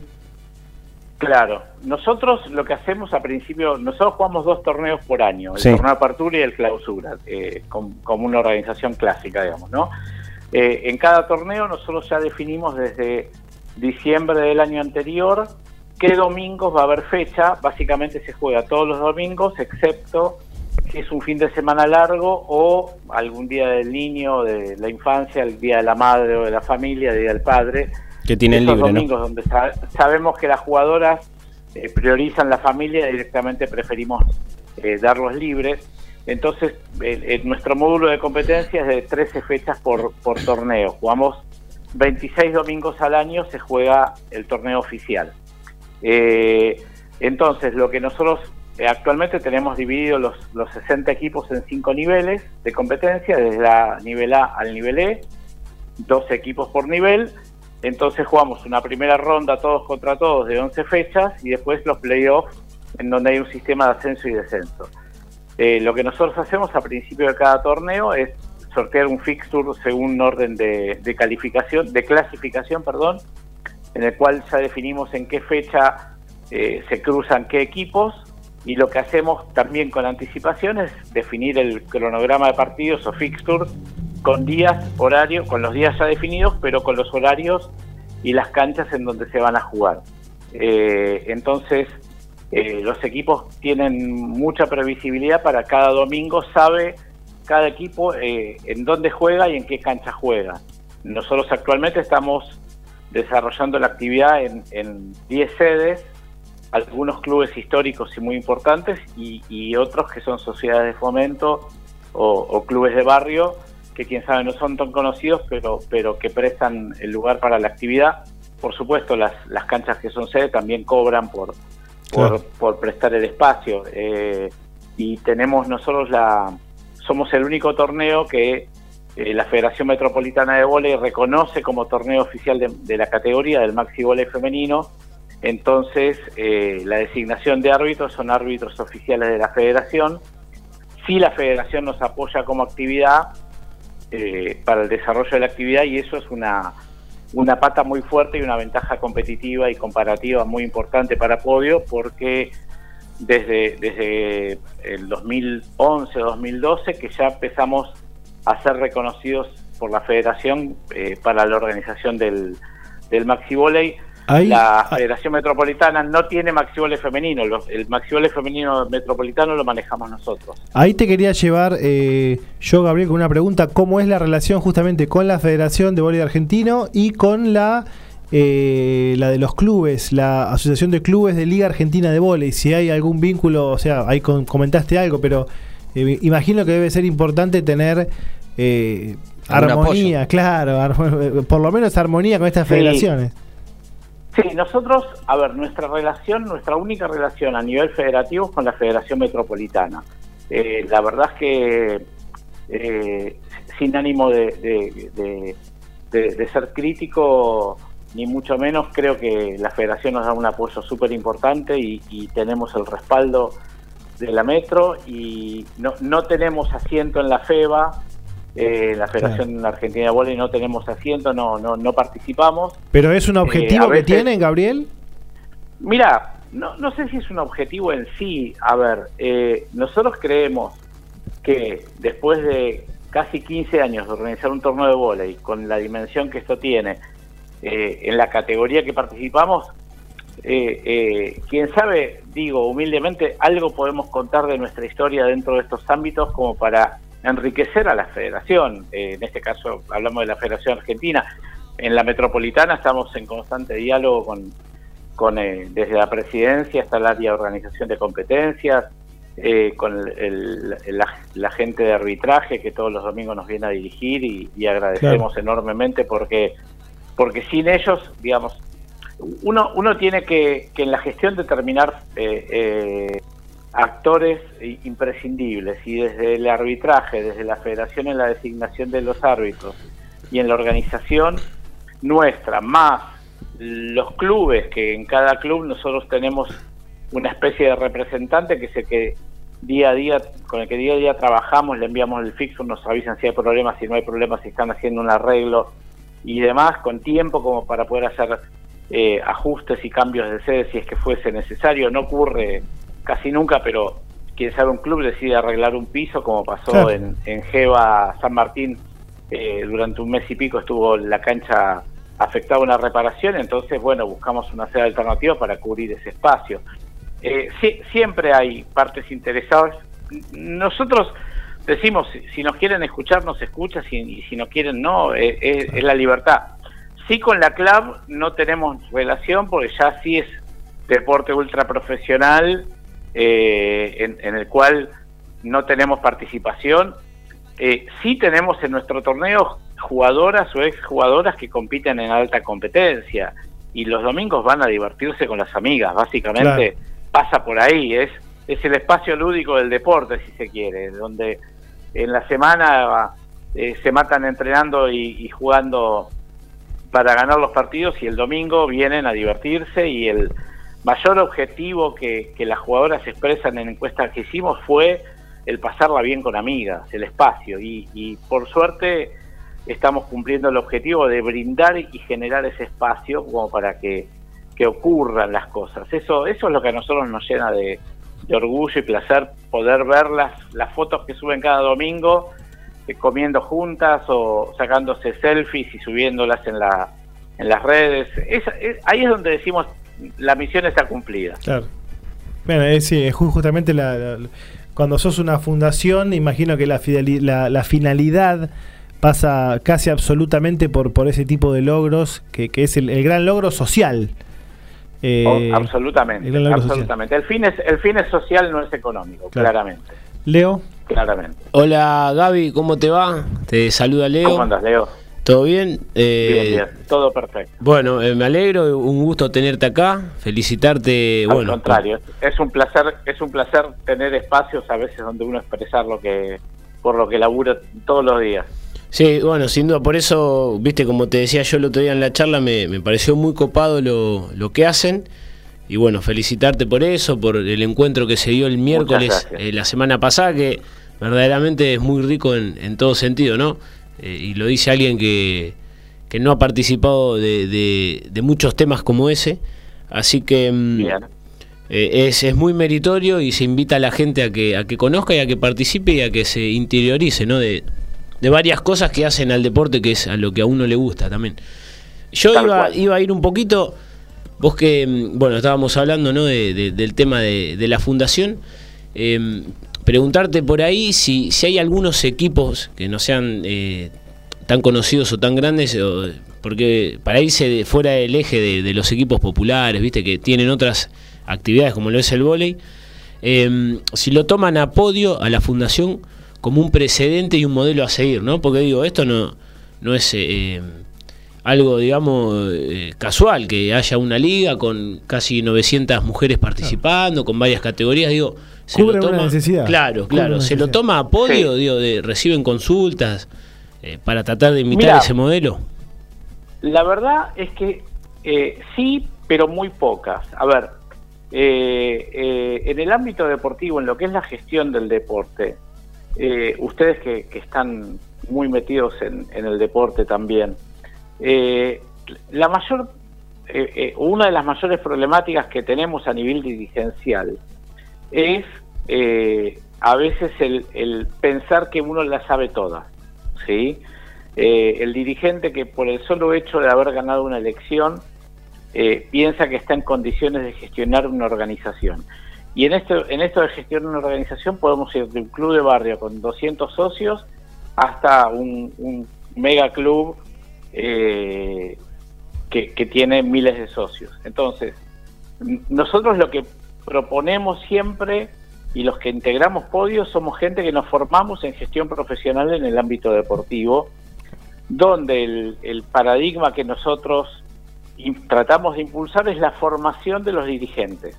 No es, más allá de las decisiones que después cada organización tome, eh, nosotros creemos que el poder de gestionar lo tienen que tener los propios dirigentes que están en cada uno de los clubes, que conocen la cultura del club, que conocen eh, al socio eh, y que saben lo que se pretende día a día. Ahora, eh, no quiero mencionar ninguna profesión, pero lo- los menciono a ustedes para, para nos involucremos entre nosotros nomás.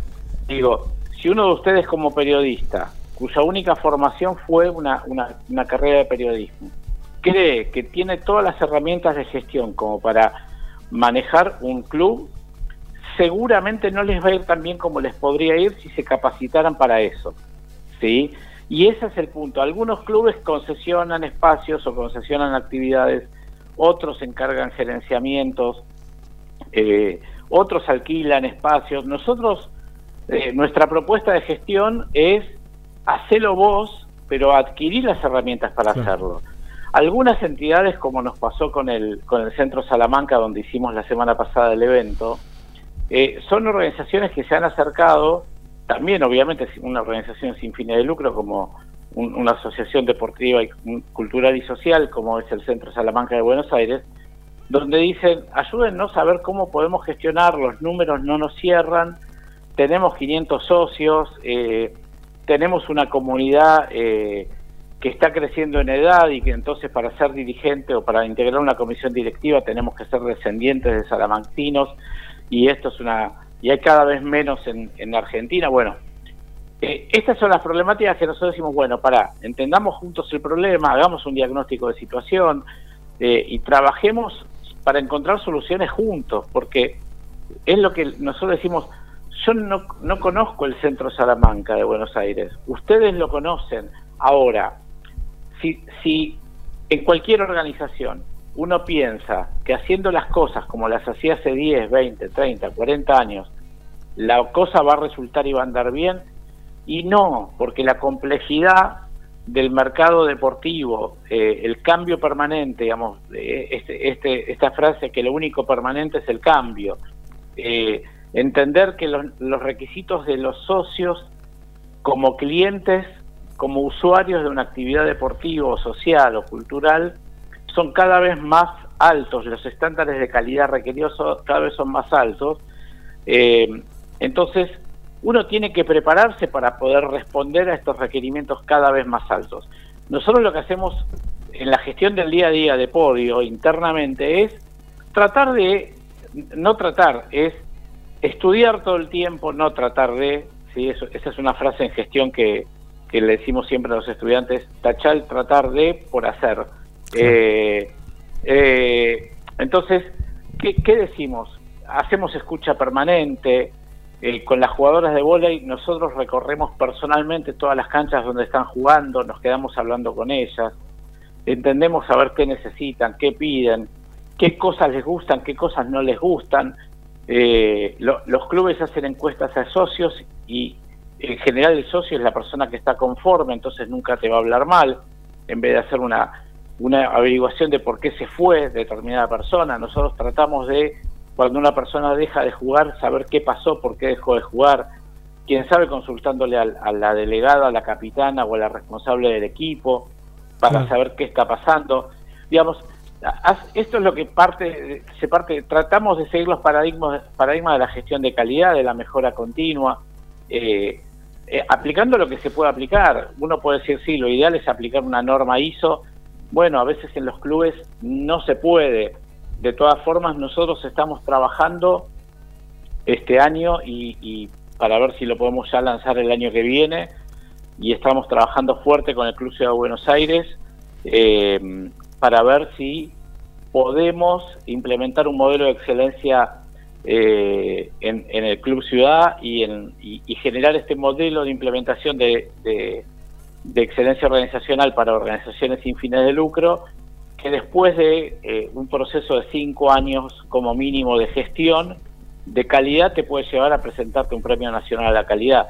Estamos trabajando sobre este camino, consideramos que el camino es ese, pero no es poner un, un- un dirigente o un gerente de afuera, sí hay que poner gerentes, pero digo, no, no concesionar y entregar la gestión a un tercero Claro. que tiene intereses propios. La idea es que los propios dirigentes sean capaces de gestionar y capaces de contratar gerentes especialistas en las distintas áreas para lograr el éxito y la sustentabilidad. Sí, no, Acá en los clubes se habla de sustentabilidad. No hay, no, no, no hay un, panorama claro en cuanto a la capacitación para gestionar eh, asociaciones civiles sin fines de lucro. Yo no sé si hay un panorama tan claro. Fíjate que en la política de los de los de las grandes eh, clubes se, se mete muchas veces gente por, por relevancia que tiene en otro ámbito y mismo también pasa en clubes de barrio que muchas veces quienes quienes terminan gestionando no es por aptitud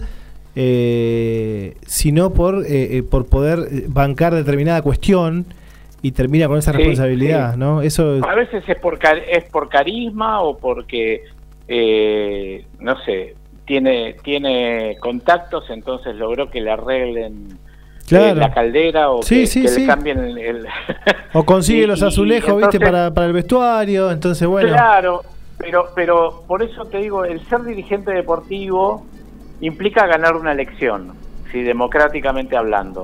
Eh, el gestionar una organización deportiva requiere otras habilidades. Claro. Uno dice, eh, un vuelvo a lo mismo, un farmacéutico, un médico, un eh, ferretero, o, bueno, no tenemos un ejemplo, un ex- ejemplo de un ex ferretero, ¿no? Eh, eh, no sé, un comerciante, eh, eh, tiene las habilidades requeridas para, man- para administrar y gestionar una organización deportiva con, con la complejidad que tienen hoy estas as- organizaciones en día. Y puede Claro. ser que sí, como puede ser que no, pero no hay garantía de éxito. No, no, no, no. Eh, la, la frase más típica es ¿qué me vas a venir a enseñar si hace 40 años mi abuelo fundó, hizo, hizo esa, esa pared que ves ahí, la hizo mi abuelo hace 40 años? Sí, pero hoy enfrente tenés una cadena deportiva eh, privada, eh, re- eh, todos son privados, pero con fines de lucro que contratan los mejores profesores, que le pagan en general de buena manera, que contratan gerentes y que buscan la, la optimización de los resu- resultados, la mejora continua. Entonces, un club tiene una bicicleta eh, fija de esas que se apretaba la, la- con la ruedita la intensidad del, Sí, sí, del sí, sí. pedaleo y, el, y el otro tiene una, una bicicleta electrónica. Y Con ¿qué va a elegir? Claro, ¿qué va a elegir? ¿La, ¿La del club de barrio que tiene 40 años o se va a ir a una organización que le sale más o menos dinero? No, no, no, no pasemos por la, la cosa dineraria. Pero en definitiva, cada vez más en los clubes eh, deportivos, saquemos el fútbol del paradigma, el fútbol profesional. Eh, los socios eligen por calidad de servicio y cada Claro. vez la camiseta pesa menos. Eh, entonces, eh, vos, y yendo al fútbol, en River vas a ver un hincha de Boca contratando las actividades deportivas de River, como en Boca podés ver un hincha de River. Después el domingo en la cancha están en la vereda enfrente, pero para el momento de elegir un servicio deportivo, vale la calidad, no vale Sí, la sí, sí, absolutamente. Y lo que ofrezcan. Te hago una pregunta más, Gabriel, eh, y ya te voy liberando.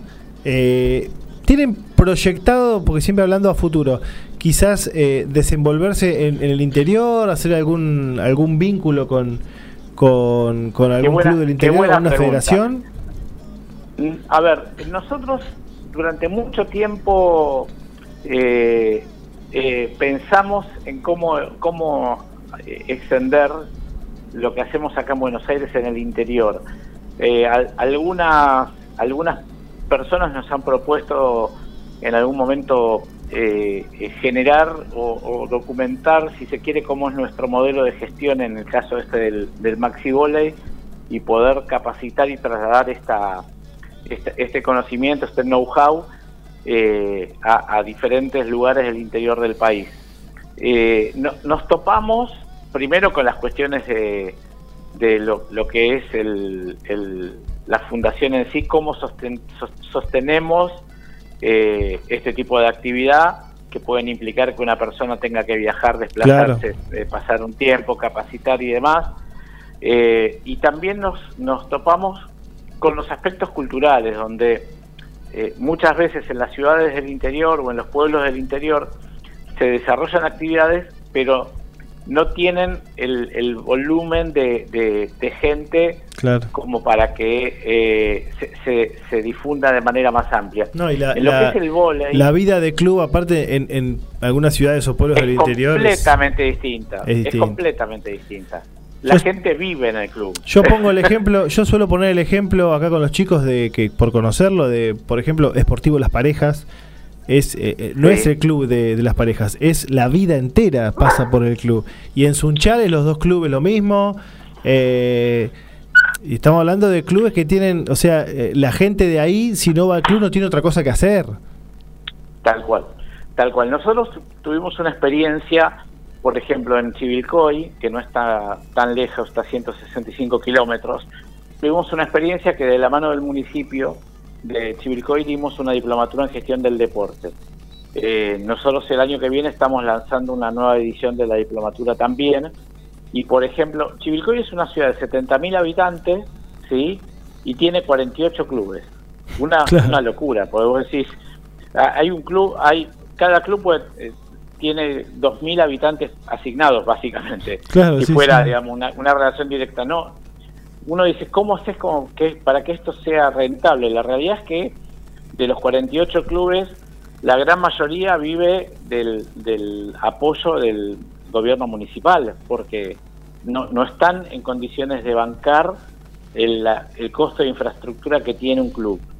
Pero, por ejemplo, nosotros, dentro de lo que es la, la- la enseñanza de gestión, le enseñamos a hacer a, a- los participantes un modelo de negocios, Un modelo de negocios aplicado a la gestión de, un- de una entidad deportiva sin fines de lucro. Y, por ejemplo, eh, egresados de la diplomatura del, Club Gimnasia de Grima de Chivilcoy, que es uno de los clubes que está ahí nomás de la plaza principal, eh, un año y medio, dos años después de que se hizo la diplomatura, nos invitan a inaugurar el piso de parqué del gimnasio de básquet del club, que antes tenía piso de baldosa. Eh, y, y- y la frase de los, de los dirigentes fue, si no hubiésemos aprendido cómo hacer esto, nosotros hoy segui- seguiríamos con el piso de baldosa. Eh, en- en- y junto con, la, con el- los dirigentes de clubes, han venido presidentes y demás miembros de comisiones de clubes a hacer la capacitación. Quién sabe, eh, eh, no quién sabe, había una sociedad de fomento que hacía panificados con chicos discapacitados. ¿sí? Claro. Entonces, para la gestión es la misma, para un club de barrio, para una, una sociedad de fomento es la misma, el mismo modelo de gestión. Eh, entonces, de alguna manera, lo que proponemos es, es poder empezar a pensar profesionalmente en la gestión para que los clubes sean sustentables. Ese, Sí. es, ese es el, el, Sí, el yo- modelo. Y nosotros, desde el Maxi Volley, queremos darle el ejemplo con, con nuestras acciones del día a día. Yo estuve estuve bastante cerca de, mm, de concretar eh, un, dando una mano a, a Villadora de Santa Fe a las chicas para Sí, para venir Sí, acá. sí, sí. a- bueno, son obviamente estamos hablando de un club que está en primera, tiene- es un club importante en, sí. en el Liga Nacional. Claro, sí, sí, hace dos años fue campeón. Es un club grande. Y Sí, sí, sí. las dificultades que, que, que, que atraviesan y todo para vos pasar un presupuesto de un micro que tenía que venir acá y todo es son bravas, son complicadas. Sí, Eh, sí, pero bueno. sí. Eh, es, es complejo. A, nosotros nos pasa que nos escribe una mamá eh, de un chiquito que juega al ajedrez y que necesita financiamiento para ir a competir en un o venir a, a- la ciudad de Buenos Aires a competir en un torneo de ajedrez. y la mamá te dice, necesito, si me pueden conseguir, y la realidad es que cuesta mucho conseguir financiamiento, porque eh, de vuelta, lo que empecé hace un rato a- a- a- en, en la charla es, hoy las empresas tienen una mirada economicista y miden eh, el retorno de inversión y, y decís, pero en esto no sé si tiene que haber retorno de inversión, ¿no? Eh, Claro. o- o- no, no todo es retorno. O, o lo que es la responsabilidad social empresaria, digamos, miralo desde este lado. Difundí vos tus acciones y el apoyo que haces a clubes o a fundaciones u otros organismos y sacale ventaja desde, desde tus acciones. Eh, pero bueno, es un camino que no hay que bajar los brazos y hay que seguir transitando, sin duda. No, no, no, Absolutamente. no se puede, no, no se puede. Si uno baja los brazos, perdió la pelea antes de empezar a darla, digamos, ¿no? Tal cual. Eh, así que tra- trabajamos con eso. Y, y, y lo que decías, Leo, del evento del miércoles pasado, eh, eh, también es parte de algunas acciones de sensibilización y, de, capacitación. Eh, hablamos del evento de identidad de género en el deporte, para, para los que, pues Leo y yo lo sabemos, pero los demás no, en donde también decimos, acá hay una, una, una temática que se está empezando a, imponer en el deporte y bueno, tenemos distintas opciones de abordaje, la que nosotros elegimos es informémonos, que nos enseñen, incluyéndonos a nosotros, que aprendamos, aprendamos, que venga gente que sepa y nos diga y, nos explique cómo es la problemática, y así es como trabajamos de ese modo, no somos dueños de la verdad, eh, eh, uno dice, nos equivocamos a, dri- a diario, yo tengo personas con las que trabajo me dicen, el problema no es equivocarse, sino no repetir los errores. Claro. ¿sí? De ellos. Eh, entonces, el desafío no es no equivocarse, es no volver a equivocarse sobre lo mismo. Entonces, nada, eventos como, como el que hicimos y vamos a repetir otros y seguro los vamos a invitar porque el próximo evento que vamos a hacer sobre identidad de género en el deporte va a ser eh, la mirada de los medios de comunicación. Así que ya, ya los estoy comprometiendo a participar Bueno. aire. Eh, Bueno, eh, vamos, vamos entonces- a organizarnos, vamos a organizarnos para poder estar. Bueno, Gabriel, eh, Sí, porque es interesante. te, te tenemos que te tenemos que, que dejar. Ya estamos, No, la verdad que interesantísimo y un montón de cosas nuevas que, que, que uno quizás no tiene tan, a pesar de los números de los que vos hablaste, que son realmente masivos en cuanto a los participantes, eh, siempre es bueno darle espacio a, a- a este tipo de organizaciones para que eh, sentimos que en algún ápice chiquitito co- eh, contribuye. Eh, y eso Sí. es, es también parte de, contribuye a lo social, a esto que, que- que es la, la finalidad que ustedes tienen. Así que muchísimas Bien. gracias por todo, Yo chicos, le- saludarlos. Yo les agradezco a ustedes, les agradezco a ustedes el tiempo y el espacio. Eh, es, es muy importante para nosotros, así que a disposición siempre, por supuesto. Bueno, muchísimas gracias, Gabriel. Dale, bueno, te mando Dale, un abrazo, un abrazo Gaby, y un placer, la verdad, tenerte acá y que, bueno, te hayas explayado de, de todo lo que es podio y, y, bueno, de cosas buenas que se van a venir. Ahí trataremos de estar presente en, en un futuro evento. Felicitarte, siempre. Gabriel, y, Muchas, much- muchas gracias. y admirarte, la verdad, admirar a toda la fundación que, que esto siga para adelante con éxito. Bueno, te agradezco mucho, Leo. Gracias, Gabriel. Bueno, eh, ahí pasaba. bien. Un abrazo grande. Gracias. Pasaba Gabriel Feld de Fundación Podio. Eh, la verdad que, Interesante. a ver, no lo quería decir cuando él estaba al aire porque lo, lo más in- lo que a mí más me pega de todas estas cosas es que esta gente saca tiempo de, Sí. de- de su vida Sí, sí, sí. para dedicarle a esto, Sí. ¿no? Para que otras, no sé cuántas chicas dijo, y, y otros tantísimos equipos eh, puedan, puedan participar. Eh, un placer, un placer. Vamos a, a ver cuándo es este evento para, para Sí, vamos a estar en contacto estar y- presente. ¿Qué será por la zona de, de San Martín también? No, es, eh, esto se hace ahí en el, en el, el club este de la Salamanca que dijo. Sí. Pero bueno, seguramente capaz que se, Que nos se notifique. cambie, pero es todo por la zona de, de capital, cerquita. Sí, sí, sí. sí. por ahí capaz que puede surgir algo en provincia, en San Martín, Sí. en los lugares donde, donde él nombró, pero... Tiene que tener espacio, Sí, etcétera. sí, sí, sí. sí, hay que conseguir lugar. Pero les digo, la verdad es, es, eh, para participar y por lo menos ir, poner el oído y sacarse alguna duda. Bueno, muchachos, vamos a cambiar ahora sí la información porque tenemos que hablar. Tenemos dos temas, dos disparadores. Uno que es el que se nos viene más encima, que es el Mundial. ¿Sí? Prácticamente está confirmado que el Chelsea no va a ser. Directamente no va.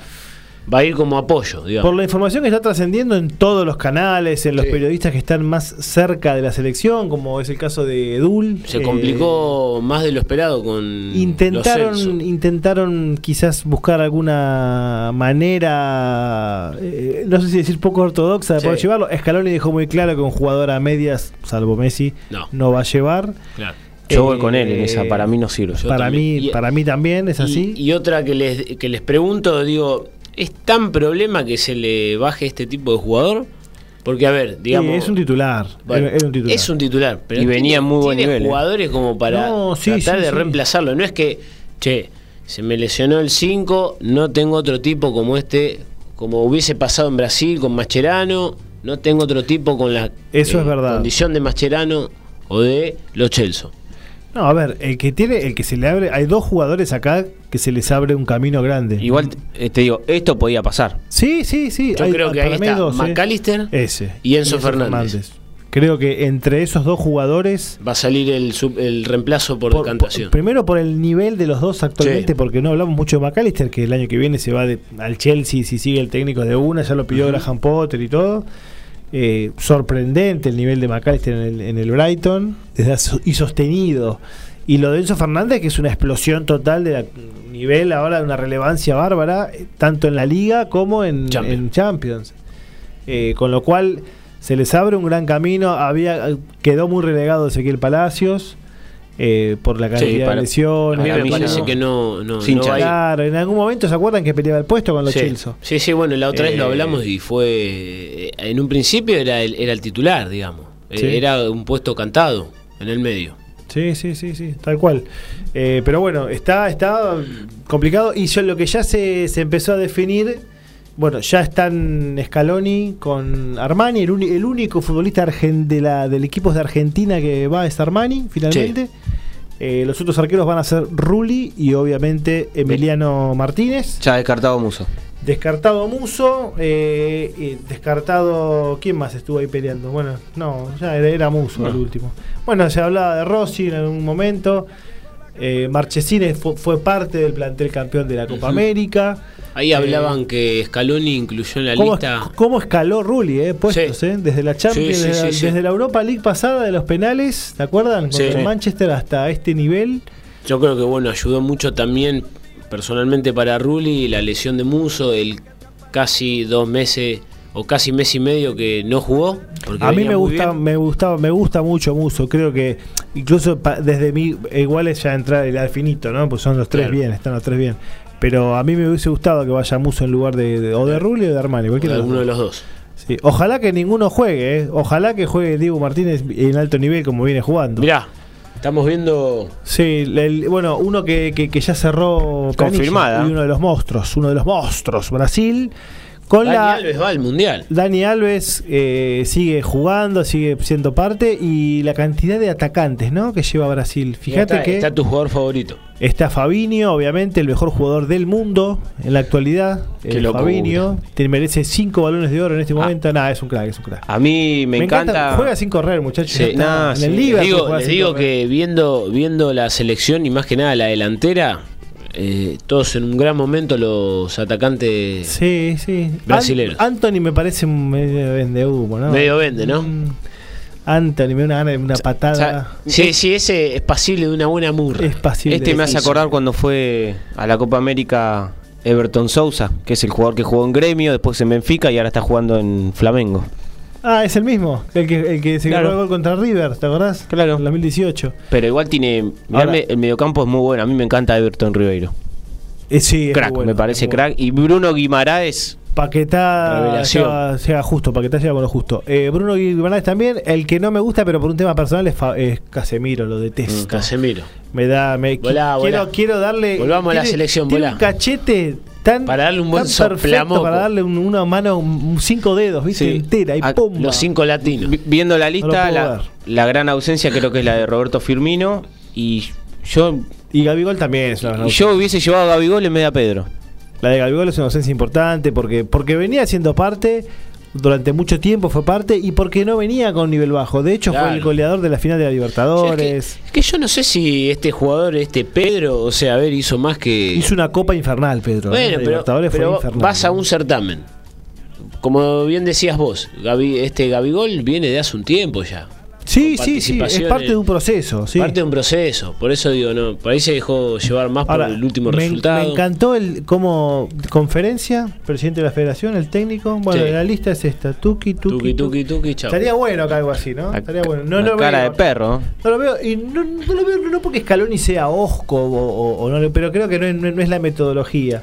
Hay que ver si antes de la lista les avisó a los, a los Gabigol, les avisó a los, a los Firmino que no iban a estar. Viste, hay que ver. Eh, se recontra viralizó la de todas Eh, las eh. reacciones, pero la de Richarlison me encantó también. ¿eh? Este, la Cacatúa. este- Este, es Everton Ribeiro. Everton Ribeiro. Bueno, pero este medio que sabía que iba a ir, ¿no? Mira la cara, no se Este imposible que no esté. No se sorprendió tanto. Eh, A mí me llamó la atención poco- la de Dani Alves, pero bueno, creo que lo toma por un jugador de experiencia. Creo que no va a ser titular igualmente. Yo Me creo parece, que no. Me parece que no va a ser titular. Tiene 39 ya, Dani. Eh, está impecable igual, ¿eh? Tenés un- en buen momento a Danilo también. Claro, más que nada ¿Cómo, por eso. cómo festejan los familiares? ¿No? Todo gratarola. ¿Para qué Mirá, Ahí está Pedro, ahí está la de este le debe Pedro. decir para vos, Gabigol. Mirá, Pedro, che, qué, qué, qué, qué, mentón- pera, ¿no? Qué mentón importante, ¿no? Este. Buena abre- pera. Abre la puerta y te mete Oh. un perazo. eh, pero- No, este, ¿vieron alguna vez? Vos que, que, no se, te- que no se deje la vos que barba. tenés eh, una nena chica, ¿alguna vez las aventuras de Robbie Rotten? ¿Cómo es el perón? ¿Sabés cuál es? No lo tengo, no lo tengo. Googlealo. Bueno, googlealo. Robbie Rotten tiene una pera tal sopi. Sí, eh, sí, José Carretilla. Claro, sí, juega, la- claro, sí, sí tiene el, balcón. Mirá, mirá, le- le Pará, y también se casa todo junto, Pedro. Deja algo para los demás, Pedro, ¿qué onda? No, ¿qué querés Qué que te locura. diga? Gané la Libertadores, voy al Mundial y me caso con la rubia. Porque lo, esto, lo, lo que tiene, que me, me lo ha dicho gente de Brasil, Sí. que, los, que hay un pa- parte del, del- Viste, para criticar a los jugadores Sí. exitosos, lo que la gente dice es, ah, dejó la preta por la rubia. Porque el jugador brasileño siempre su novia de la infancia no, no suele ser la rubia. Claro. Y después cambian y aparecen con una Blonda. pseudo alemana, noruega, rusa. Claro. ¿viste? O mismo brasilera. Brasilera, pero de ascendencia. Ya, claro. ¿Viste? Ahí. Eso es la. Che, el Chiqui Tapia. Volvamos a la selección argentina, dejemos de hablar de esto. No ¿Qué, qué look el estos- Chiqui, eh? ¿Qué look el Chiqui Tapia, eh? Ese, ese el, el look. Es que Hoy, es- de mafioso. podría ser un comediante o algo así. Escucha, hoy a- había leído que en una. ¿Sabes que te voy a decir algo fuerte? Sí. ¿Sabes qué tiene cara el Chiqui Tapia? ¿De qué? De que se tira unos pedos Sí, feo. terribles. Bocadito de momia, ¿no? De que, Pedos. pero ruidoso, No, no. así. ¡Pah! No, ¿viste? no, Perdón, eh, metralleta, Se fue, me- esto se eh, fue a cualquier eh, lado. para Tiene mí- pinta de metralleta. Exacto, Prrrra, tiene para- pinta de- prrrra. de- Escuchá, y al final, al final ¡ah! hizo de garbanzo y le mete al oh. Flan con poroto. Va en el avión y no te senté al lado. No, me da la sensación de que No. de, de que eso, de- debe ser un gran lanzagases. Sí, sí. El. A la carga sí, sí, ¿no? Los, los, los, los triangulitos, ¿viste? Y, y- y tiene pinta de que practica el sordon. Es mortífero. El sordon debe ser el pe- debe Escuchen. ser Ay, su- mirá, escucha. su armamento más peligroso. Algo así que así los convence, ¿no? Sí, De- sí. de Lograr sus Che, objetivos a los Messi, ¿qué dirigentes. pasa que no querés jugar el amistoso? Se le Claro. sienta al lado Escuchá, que, que no se come una salchipapa este porque. le manda, le manda ese así. Claro, el silbatín, el silbatín ahí, el girito. Ah, La silbatina. Qué chancho. había leído. Empezaste vos.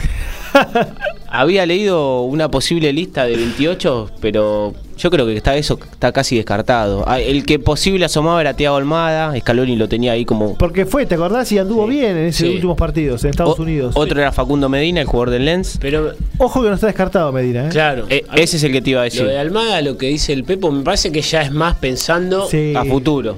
Eh, para adelante. Pero lo de Medina fue convocado varias veces y está en la consideración porque es un jugador que puede jugar en la defensa en cualquier parte. Ahora, eh, yo estoy mirando mucho la Premier eh, últimamente los sábados a la mañana. Siempre Sí. me miro un poquito Lisandro Martínez, ¿viste? Presta atención. Qué jugador. Es, uno, es mi jugador favorito de la selección, Lisandro Martínez. No, no creo que sea titular porque creo que va a ser Otamendi y Cuti. Pero cada vez que juega en Argentina, un golpe o algo, ¿viste? Ya empezás a. No, pará. ¿Viste lo que pasó con Messi? Claro. Sí, Entonces sí, ya. empezar a tener. Basta, muchacho. Cagazo. Ya está. O sea, basta. No jueguen más. Guárdense. Y bueno, pero ¿cómo listo. haces? Y viste, para mí Messi El le, el veces médico le habrá dicho, el médico del PSG le dijo, Hacemos un "Ah, recetario". escuchame, vos, dame, tomá acá también. Un poquito espectacular, un poquito de el fideo, vamos a ir a...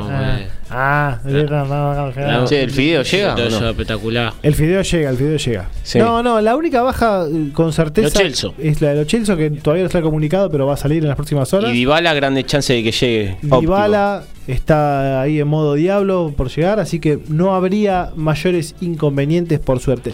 La semana que viene vamos a tener un programa especial ya con la previa y eh, lo único del ascenso que vamos también a desarrollar la semana que Ah, viene. Para que ya antes de irnos no, lo repasamos. Bueno, vamos con eso. Vamos con repasamos. Yo a mí el, el que me da un poquito de cosa que venía mal, eh, me hubiese gustado que venga mejor Correa. Ángel Correa. eso. No sé si va, ¿eh? Y hoy leí y Él estamos medio en duda. Que él o Foyt, que no son puestos iguales. No, ahí. no. No, dale, no. dejate joder. Correa, ¿no? ¿Dónde Si hay un sacás defensor eso? más. Bueno, vamos de abajo para arriba. La primera C quedaron definidas las finales. Uh, esto es hermoso. Ah, Afuera todos los candidatos. Uno de los clásicos de zona oeste, Merlo, argentino de Merlo contra Midland, partido de ida y vuelta, con posibilidades que se jueguen los dos partidos en la cancha de Morón Pará, ¿y con público? y con público. Che, Uh. Hay tendríamos, posibilidades. tendríamos que ver si podemos rescatar para ir. Vamos a hacer lo posible. Vamos a hacer Una, posible. eh, una acreditación, aunque sea. Morón no nos queda lejos. Primera B quedó definido en un partido horrible ayer la vuelta. El CADU vuelve al Nacional Horrible. y va a haber clásico de zona norte con Villa Dálmine. ¿Ascendió alguna vez el CADU? No, la primera vez. Primera vez, ¿no? La primer- Ah, Primera, eh, primera vez que, la, la segunda. que asciende, ¿eh? No entiendo lo que me dice Gaby. Ah, debuta. Debuta, debuta. ¿Te acordás sí, que- perdón, usé mal la palabra vuelve. Perdón, perdón. ¿Te- te acordás debuta. que te- que- gracias, Gaby. La semana pasada lo habíamos dicho. Sí, Villa sí, San sí. Carlos hace poquito había había ascendido y descendió. había estado. Sí, es su, su, su debut y va a haber clásico con, con Dálmine. Vamos a ver qué pasa. Hace, bastante que no, que no juegan, ¿eh? Sí, hace un par de- bastante. Un par de siglos más o menos. Y después de la primera nacional vamos a tener la final por el segundo ascenso. La final, exacto, que va Eh. finalmente el pincha de casero y de vuelta con Instituto El sábado van a estar jugando de las 8 y 10 estudiantes en... en el Estadio Ciudad de Caseros. Ciudad de Caseros. Y la vuelta va a ser en el Juan Domingo Perón el próximo fin de semana.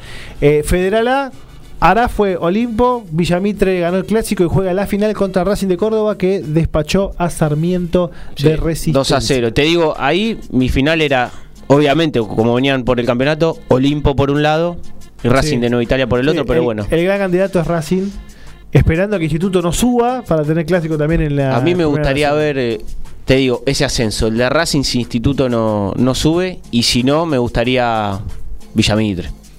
Sí. Hace que rato que me gustaría ver, Villamitre- Tiene que hacer unas cositas en la cancha porque es la cancha no Y- está habilitada. Va Patrick. Bueno, queridos, eh, un programa completísimo. Eh, Estoy agotado. Me, me, me, me- me cansó el programa de, de todo lo que tuvimos. La semana que viene ya mundial, ahí, ahí nomás, con la lista, Ahí. Con todo. Vamos a traer acá un par de cataríes para hablar, acá, entrevistar cómo está la situación allá. Alguien, si, son muy, eh, si son muy machirulos o no. Escuchen, todo. alguien que, que quiera ver la fecha FAB que se disputó este fin de semana para ver la pelea de José Sansón Rosa, no tiene desperdicio, la mejor del año. Que ya, sí, eh, este fin de fue que pasó. No tiene desperdicio. Ah, sí, sí, sí, vi, el resumen nada más, pero no, no- no- vi, vi- vi muy poquito. Bueno, nos pasamos, nos pasamos, Gaby nos va a matar. Nos reencontramos el próximo lunes. Gracias por todo. ¡Chau!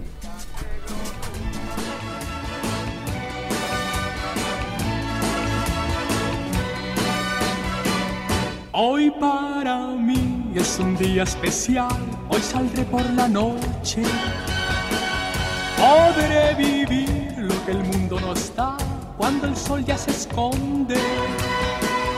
Podré cantar una dulce canción a la luz de la luna y acariciar y besar a mi amor como no lo hice nunca. ¿Qué pasará? ¿Qué misterio habrá? Puede ser mi gran noche. Y al despertar ya mi vida sabrá algo que no conozco.